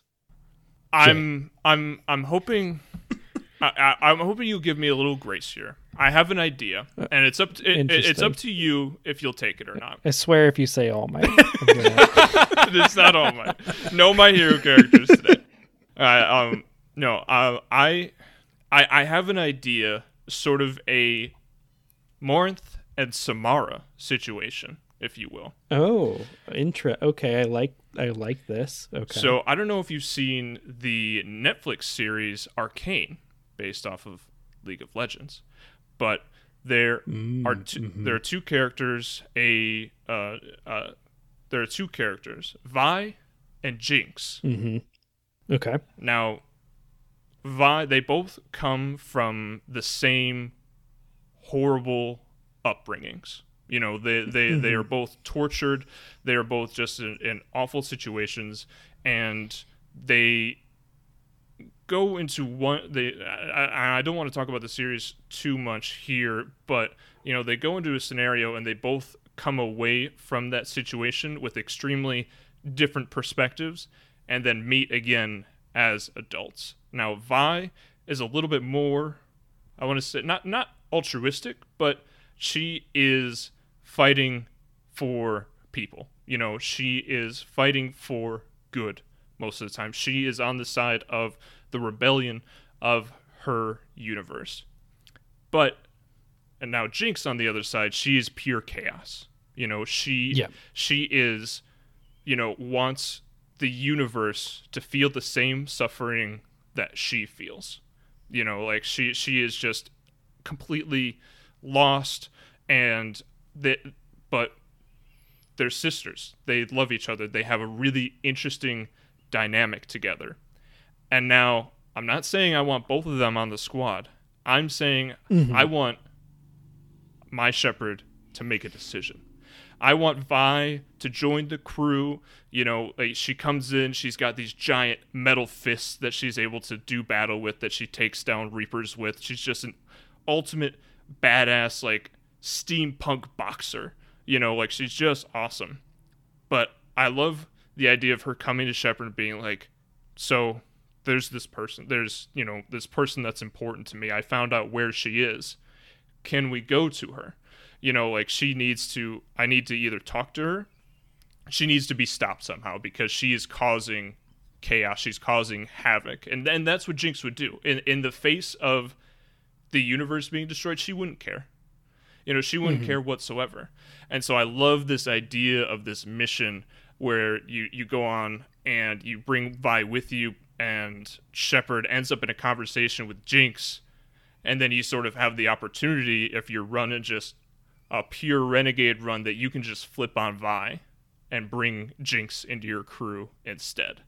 You know, and kind of convince her to fight for you because you are also this kind of evil, do whatever it takes kind of commander. And so that's my pitch to you as for my number nine is either Vi or Jinx. I really like that idea. I like that, you know, mission choice thing. Because that was a very cool part of Mass Effect 2 as well. And I think those are great characters to bring into that. Yeah, uh, because I was I wanted to I kind of wanted to do it some way somehow, and I couldn't quite fit the pieces. But I think Vi and Jinx make for really a, a really awesome like they slot really well into there. But yeah, Yeah. so that's my number nine. Let's get into my final three here. So for number ten, God man, I am going from one corner of the multiverse to another with this pick. Um, I am going to a universe that I don't think in a million years any of you could have predicted would come up in this particular episode. we are headed to a series or a, burgeoning franchise of Netflix movies. We are headed to the Knives Out universe, where I am picking Detective Detective Blanc, played by Daniel Craig. Didn't see that one coming. I love this. I Did not see that one coming at all. Because, you know, I thought about James Bond, right? James Bond currently on season four of Super Bracket Bros. He's making his way. You know, he's doing quite well, to be honest. So I was, uh, I, you know, that's where the first, the idea first came to me. I was like, mm-hmm. I could, I could throw James Bond in there, but then this idea came, you know, a, mm-hmm. a, a, a small flower blossoming in the back of my mind because I love the idea of a murder mystery mission in Mass Effect. yes. I, I want Shepard to play the sidekick role to Detective Blanc as he knives out his way through a murder mystery. Admittedly, he probably does very little against the Reaper threat. I will gladly admit that, but I think it would be worth it for just like an off the wall murder mystery with Blanc. I just like I I love that idea so much and I couldn't as soon as I as soon as I thought of it I was like that's too dumb. But then I was like no, it's perfect. so to get this straight, and that's my Jay has is- used one pick on Caboose from Red vs. Blue, which is essentially, in his terms, basically a troll pick. and now he is picking Benoit Blanc based on a murder mystery mission and pretty much no other use. I gotta respect it. I really do. That's how There's- that's how Yes. that's how powerful the murder mystery is, Taylor. that's that's how powerful it is. I think it could really bring some people together. You know, you know when when you said from a corner of the multiverse that nobody could predict, I was about to be a smart ass, unmute my microphone, and just like shout out something like I don't know, a PBS cartoon like Dragon Tales or some shit. I don't know. And you went in a whole different direction. And I was like, oh, this is why I'm glad I just shut the fuck up and listen to what you had to say. So, uh, yeah, that was a pick right there. now That was I don't think that's not what I was topped. expecting. I, I really don't. I don't know why you, you didn't go with him last. oh, you just wait. We're shifting gears here. We're we're oh, shift Oh, we're no. shifting back into killing reapers mode with number 11. This man knows no match in 1v1 gun combats. We have a participant of season 4 of Super Bracket Bros. Some would say a favorite to win season 4. The man who is known as Baba Yaga. You son of a bitch. John Wick coming in at number 11. I sort of see this as an equivalent to Eli's Andor pick. I need an assassin. I need someone that can, you know, not necessarily tap into the assassin network, but just kill the entire assassin network. Like, I can just send John Wick to defeat any other spy that I that that, that comes across my path. You know, I think that John Wick will be incredible to see on the Mass Effect battlefield and just the single-minded determinedness of John Wick will keep the entire squad going. You know, I, I think that he alone will be an extremely motivating force uh, you know, just by his actions. He's not going to be one for a big speech. You know, he's not going to do anything like that. But just a, a, as someone that you can look to to see, you know, what is right, you know, going forward. What do we do now? And I think John Wick fills that role well. And I love this stark, stark contrast of John Wick and and Stitch. I, I you know I, I think um actually never mind. John Wick loves Stitch. Because Stitch is a dog. Yeah, that is that is yeah. You know, I, I think actually, you know, they get along spectacularly. But I thought he was about to pitch a mission where Stitch died. oh god. And Oh so no! it just goes on a rampage. I was about to say, all right, man. Wait, no. Harbinger kills Stitch and John Wick kills the Reapers. All by himself. Now, for my number 12 pick, we end where we started today. We are headed back to the Star Wars universe. We are headed away from the movies and into the television shows. We are headed. We are going to be talking about none other than the Mandalorian, Din Djarin. I Okay. think Mando fits perfectly in the Mass Effect universe. I think that, you know, you have this entire culture and backstory of the Mandalorian race that I think is really interesting and one of the best parts about the show that I think that you can mm-hmm. delve deep, deep into in in Mass Effect, you know, like by going on missions with him. And that's not even to mention like how badass of a side character he would be on a mission.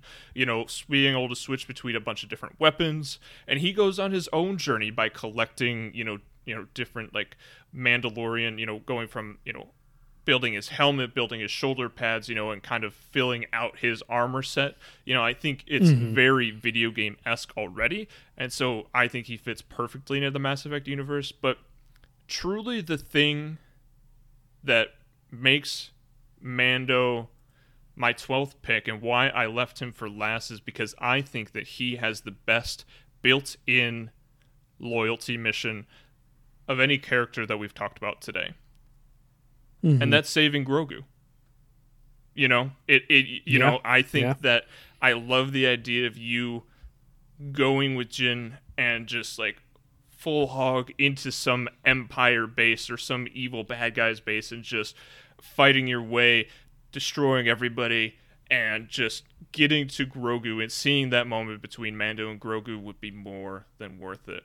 And I think in particular it also has a practical effect on your gameplay as well because Mando Mando plus Grogu, then he goes from soldier to vanguard. You know, where suddenly he's got Grogu on his shoulder being able to push pull enemies, you know, using the force against them. You know, I just love them as a duo in battle. I love them as a duo, you know, on the ship as well. You know, I just think, you know, and seeing the transformation of Mando, you know, from like brooding Star Wars character to, you know, like loving father with Grogu around, you know, I think uh, is is too endearing to leave off the list, and that's why Din Djarin is my number 12.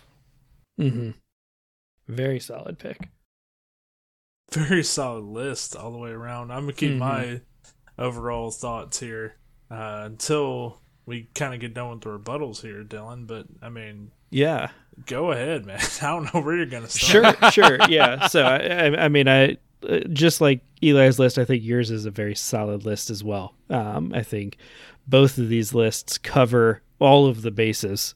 Um, you know, I, I'm I'm picturing you know like this sort of Mass Effect Two suicide mission where they're kind of like running down like all the different things that need to get done, and I think you guys would both have like characters to slot into you know every sort of situation um, with these lists. Um, I think my and, and I like that you know there are there are kind of these off the wall picks in your list too. You know that that do kind of add a little bit of comedy in there. Do add a little bit of you know like the the wide array of characters that you can bring in. Um, you know, I can just see somebody bringing Caboose and uh, Detective Blanc, you know, every time because it's just like their interactions are just the greatest, you know. Um, but I want to know who you, as Shepard, see yourself bringing on a lot of these missions. So I think I think that Stitch is definitely one of my favorite picks of this list. I would, Mm-hmm. even though it might not create the most interesting dialogue options, I think that he would be fun to jump into combat with. You know, and I think that. Uh, he would, you know, uh, I, I think him trying to interact and the reactions to him from the other alien races would be humorous and interesting as well, you know, because in the Mass Effect universe, the alien races are established. You know, pretty much everybody knows whatever who everybody else is and what their deal is. You know, you bring in this totally unique alien species. You know, I think uh, this experiment. I think that would make for some really interesting uh, interfacing. Uh, I also think that uh, I think that John Wick would probably end up being would being being a favorite from the soldier perspective.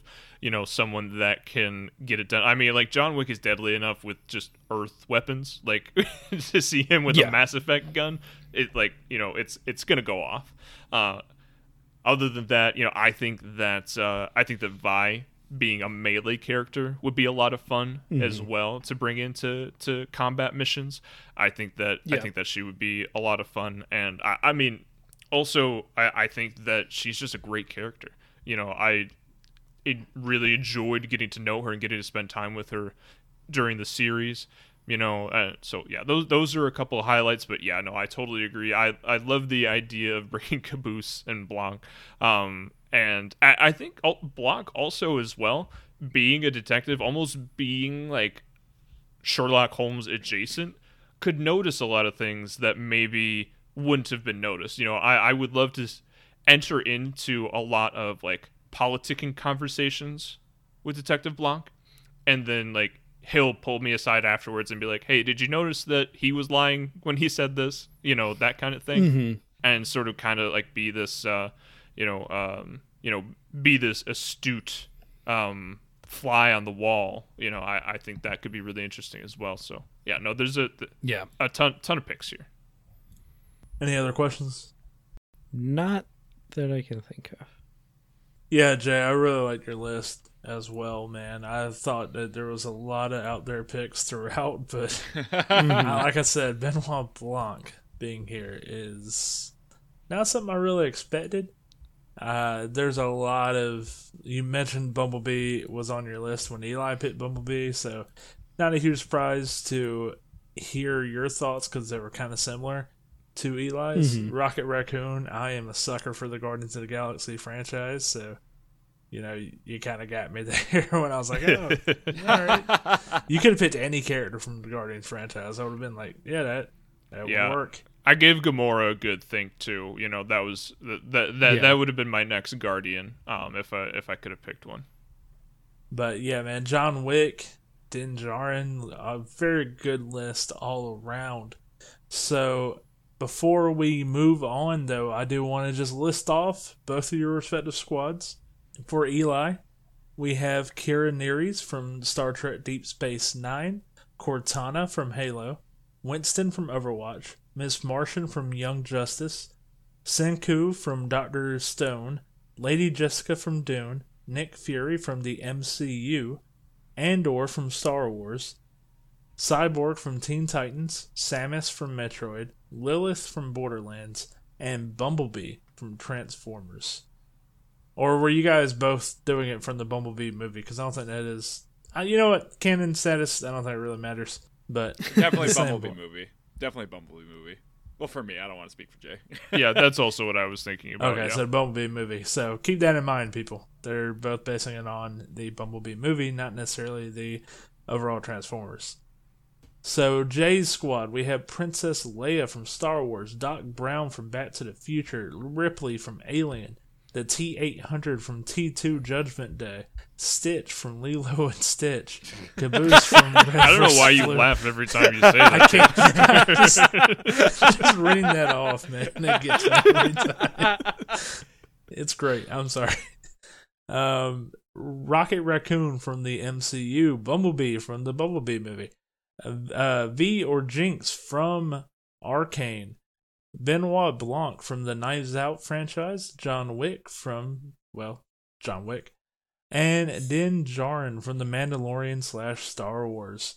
So, Dylan, while Jay and Eli are getting their closing statements together, uh, we got the, we got a little bit of time. So, please tell the audience a bit more about yourself and the Your Friendly Neighborhood Gamers podcast. Sure. Um, so the Friendly Neighborhood Gamers podcast is a podcast that I do with uh, my co-host uh, Andrew Kimball, um, and so we started that about a year ago. Um, our first episode went live like first of the year, basically. Um, and before that, we had been on a another podcast called Level Playing Field for a couple years. Um, and so we we with this one we wanted to kind of bring uh things from like an average gamer's perspective you know? Um talk to people who are doing cool things in in the gaming space but aren't you know like the the big heads of like a studio or something. Just like you know regular people who are gamers who are doing cool things. Um, so we we do some of that. Uh, we talk about specific games, um, but we're we're not usually trying to hit the biggest release as soon as it comes out. Um, we did do that with you know Elden Ring because Andrew and I are huge fans of that. But um, you know we we've also gone back and you know gotten to talk about games that came out years ago because we just got around to playing them and we want to show them some love because in our minds that's how a lot of people end up playing video games is like they see something on sale three years after the fact and play it, you know? Um, and so we've got that. We've got the podcast. We've got uh, a YouTube channel that we put out some videos on, uh, generally um, little lists or reviews on, on a, a game, uh, generally pretty short. Um, and you can find us on social media too, um, pretty much wherever uh, I think Instagram, Twitter, and TikTok. I think are are those. Andrew normally does this part of it, so I'm just kind of going off the cuff here. I'm he he's the more business sided guy. No, it's all good. I listened to a few episodes of your podcast as well. I thought it was very entertaining. Uh, I was about to apologize. I'm sorry. damn. it is good though. I think it's good. But no, man, I listened to your podcast. I thought it was very entertaining. I love the tone that you guys Good. have. I think there's a lot of podcasts out there in video game news to where they're just so focused on story, story, story, and hot Mhm. takes, and it doesn't feel like that's what your friendly neighborhood gamers do. So it's Mhm. very, it was a fun listen for sure. Yeah, well, I'm glad. I'm glad you enjoyed it, and you know, if anyone's got extra time in their schedules for an additional podcast, we'd love for you to check us out. But getting back to our Clash at the Stash, hopefully our contestants have their closing statements ready because we are done with our respective cases and we are done with all of our rebuttals. And guys, I thought you had fantastic lists. Now I would have said that anyways, but I do truly mean that. That they're fantastic lists that are just very diverse and just very out there for very different reasons. Uh, so Dylan's about to be carrying out his final verdict, but before we do that, we have some closing statements to make. Jay, you went last in our opening statement and our main case, so you are going to be going first right now.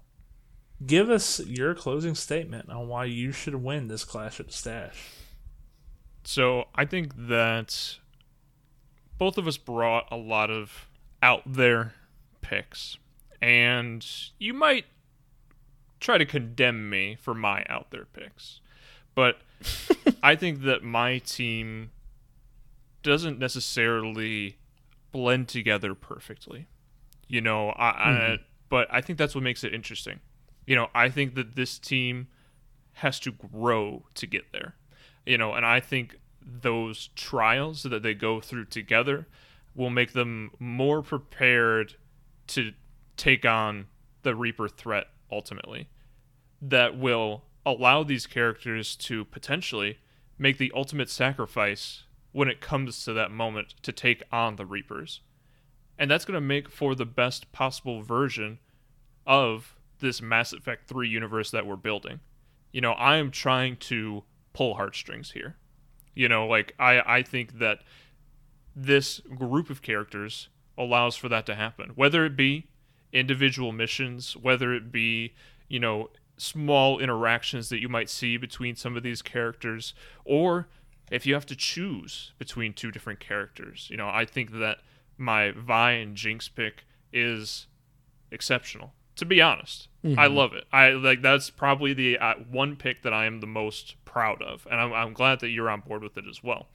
But overall, I think my characters, as soon as they get on the ship, some heads are going to get butted.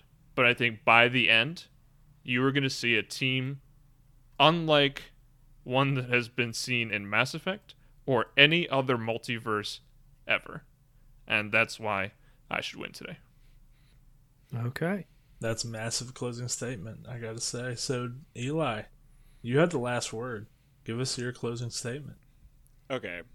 So I know the competition was to find the most interesting team to beat the Reapers. And Jay, you definitely have the more interesting team. However, So the goal is the goal Hell of a closing the- statement so I, far. I'm not done yet. I'm not done. You have the more interesting team, but you're not going to beat the Reapers. Oh. Because you have mm. Benoit Blanc, you have Caboose, and if you pick Jinx, her whole character arc is ruining things.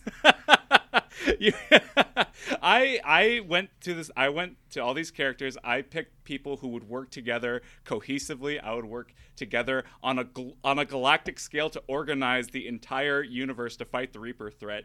I know you're you have this ragtag group that you say is going to get along at the end. I I don't think they will. I think you have all these interactions. you you have Bumblebee driving. Uh, you have Rocket driving around on Bumblebee with Stitch, you know, shooting people. But like Harbinger's just gonna step on them. I like. I think my my crew is equipped to deal with you know on the front lines but also with the politicking with organizing militias with organizing galactic fleets i think that's something that you're sorely missing and I think my group is just going to de- defeat the Reaper threat by being a cohesive unit and having everybody on board. Y- you you have interesting picks, but they're so chaotic. I think it works against you. so I'll just I'll just say I I I feel like I have the more cohesive, the more the more Boring. boring. Did you say boring? I have a dude on my team who speed run a civilization run. He went from the Stone Age to Steamworks in two days. so you're cheating. That's what you're saying. Listen, I think my team is more cohesive. I think it's more interesting. I think there's more interesting character interactions in that they were going to get the job done and not be this sitcom on the Normandy. So that's all I'll say. Damn. Hmm. What a closing statement. Just going to lead this up to Dylan here. It's time for our judge to carry out their final verdict based on two things. Dylan, you have to decide the winner based on what was said and how entertaining they were. So take it away, man. So remind me again, what was the prompt? The prompt was most entertaining, most interesting. Now, see, here's there is a key. Uh, here's where I'll give Eli some credit. The prompt Okay. is the most interesting team to defeat the Reapers. So both are in there. Mm-hmm. This is a very tough choice, um, because both both teams of of people and aliens and cars um, have they, like I said, they cover all of the bases. Uh, they both have people who are very smart, you know, running logistics, running the science side of things. They've got people working the politics uh, aspect. They've got a bunch of like soldiers and doers. Um, they've got transport. They've both got you know some some time travel shenanigans that they could kind of work with. They both are putting children in danger. Um, with Miss Martian and the child with Din, you know, so like we we've got a lot here. We've got people that have saved galaxies before. Um, to Eli's point, I do think that it is highly questionable uh, whether Jay's group could actually defeat Reapers. Uh, you know, I, I do think there is a good chance, and you know, when you look at the the the team that was originally the Mass Effect team, I, I do think, you know, at the beginning of some of those games, you're like, can these people defeat the Reapers? And they they ended up pulling it off um, because I do think Commander Shepard has a big part of that. Um, so, uh, but I do want to give you that credit there, um, where I, I I do think you have a stronger, cohesive team. I guess where I'm struggling is to Jay's point.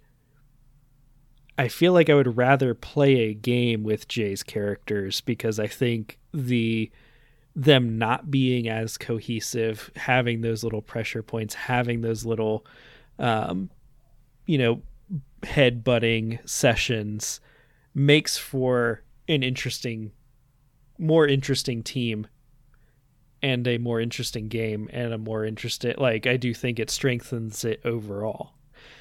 Um so I think with that said, I'm going to go with Jay's team as the winners. But just barely. Just barely because I think both of these would be fantastic. Suck it, I- as soon as you said caboose, I knew it was over. you know what this feels like? This feels like you guys see Parks and Rec that burger cook off. Yeah, Yeah. I feel like Rob Lowe right now. That's a very good comparison. D- Dylan, I am not envious of you in your position right now because Yes. man, I was right there with you the entire time, and I'm like, man, I'm glad I'm hmm. just a host. I'm just a dumb host talking into a microphone. this is such a great spot for me to be in. Uh, so yeah, man, uh, you both had fantastic cases, I will say.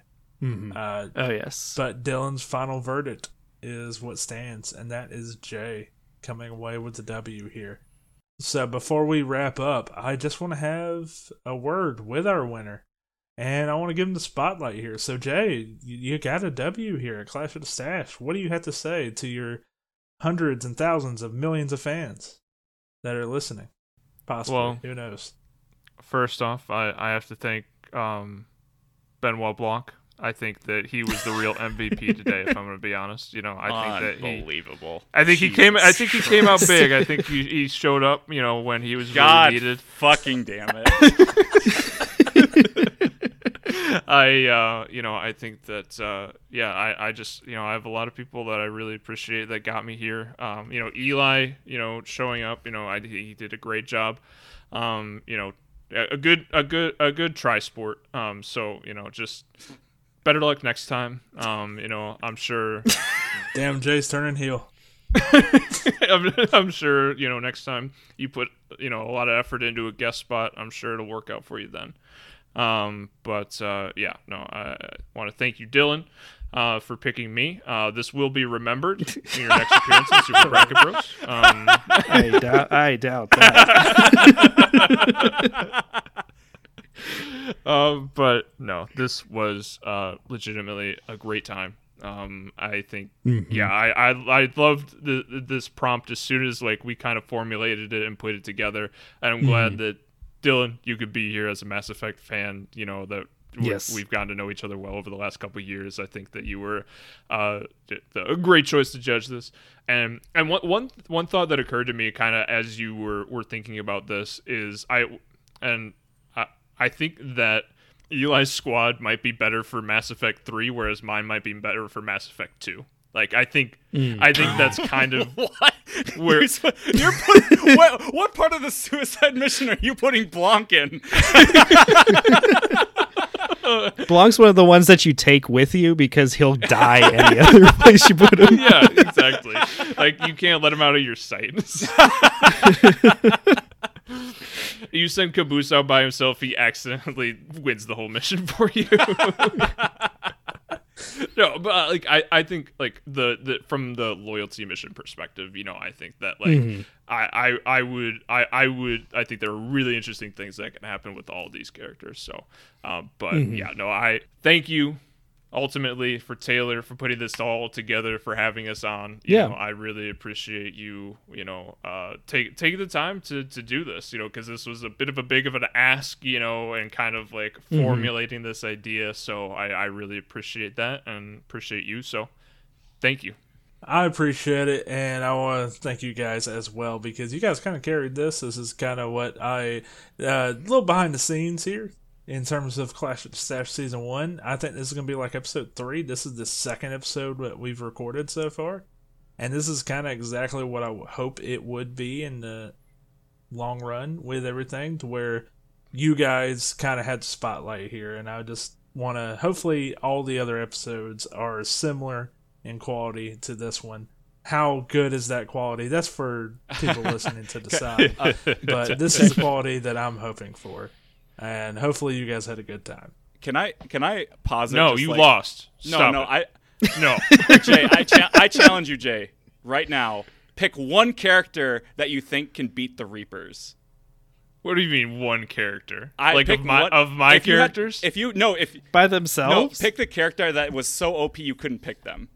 so Oh. OP. Yeah. Oh, um, and have I'm- and Dylan's gonna pick the winner. I pick Kirby. okay, I see, I see. No, I'm, I'm gonna, I'll pick Galactus then. Uh, you know, if we're gonna pick Earth Swallowers, I'm, I'm gonna pick the bigger one. All right, Dylan, Galactus or Kirby? Who's better? Uh, I feel like Galactus is on the Reapers team, so I'm gonna go with Kirby Oh, on this Ah, yes, we're tied officially. Yes. Okay. Bye. No, no, this isn't the, this isn't the next episode of Clash of the Set. Come on, I gotta put together a closing statement. Let's go ahead and get out of here, though, guys. We'll see if that win from Eli ends up being in the official standings. I don't think it'll, I don't think it'll hold up to Under- the under officials. review Yeah, under review by the Zebras over at Clash of the Stash, which is it's an undisclosed amount of people. It's just me, but besides the point.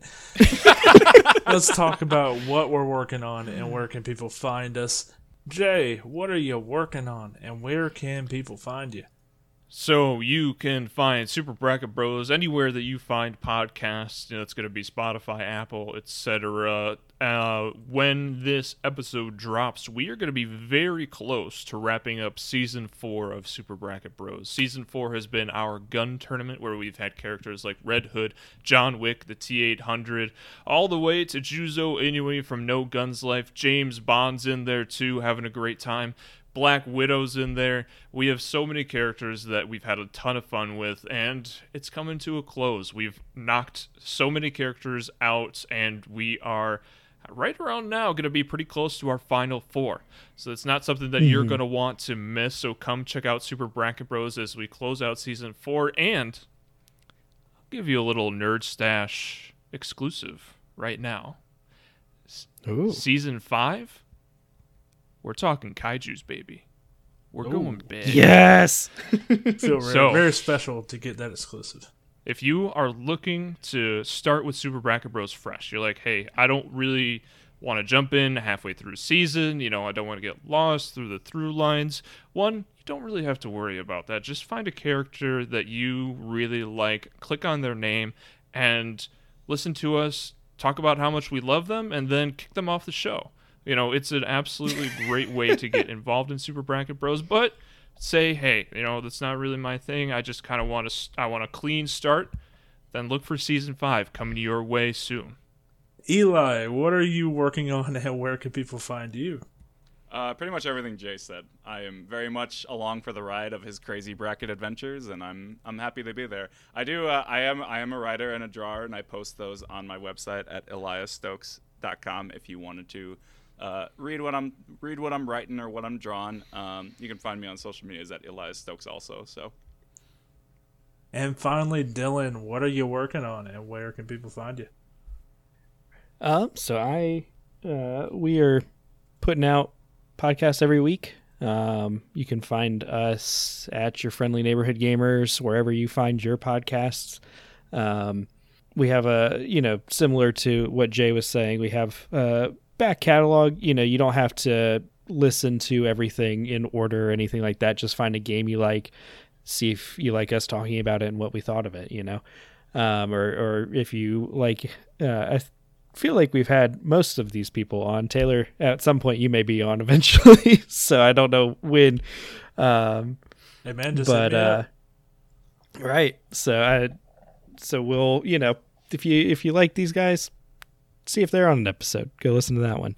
Uh, and then we've got uh, our, like I said, our YouTube channel, Your Friendly Neighborhood Gamers. Uh, if you want a little bit shorter form content uh, on there. So, but yeah, as far as I know, we're still planning on releasing everything. Andrew didn't give me any like uh, little spoilers that I could release. So I'm I don't have a big kaiju season to announce, unfortunately. As we talked about, I think at the top of this episode, we will be hearing from Dylan again later on in this mm-hmm. season, and he won't be a judge. He is no. he is jumping right into the deep end as a competitor, going against his fellow co-hosts. So we at Clash of the Stash are out to potentially destroy another podcast. we'll see how that works out. Hopefully, no podcasts were destroyed in the making of this one. So uh, again, want to thank Eli. I want to thank Jay. I want to thank Dylan for joining me. I thought this was a fantastic time, and just y'all couldn't have come up with more outside the box ideas. Really couldn't. Mm-hmm. So I'm glad you also came in with those ideas, with the prompt that you wanted to go with, instead of yeah, here's just a list of ideas because I feel like that's better creatively, and I hopefully that's what the final product is as well. We'll see you on the next installment of Clash and Stash.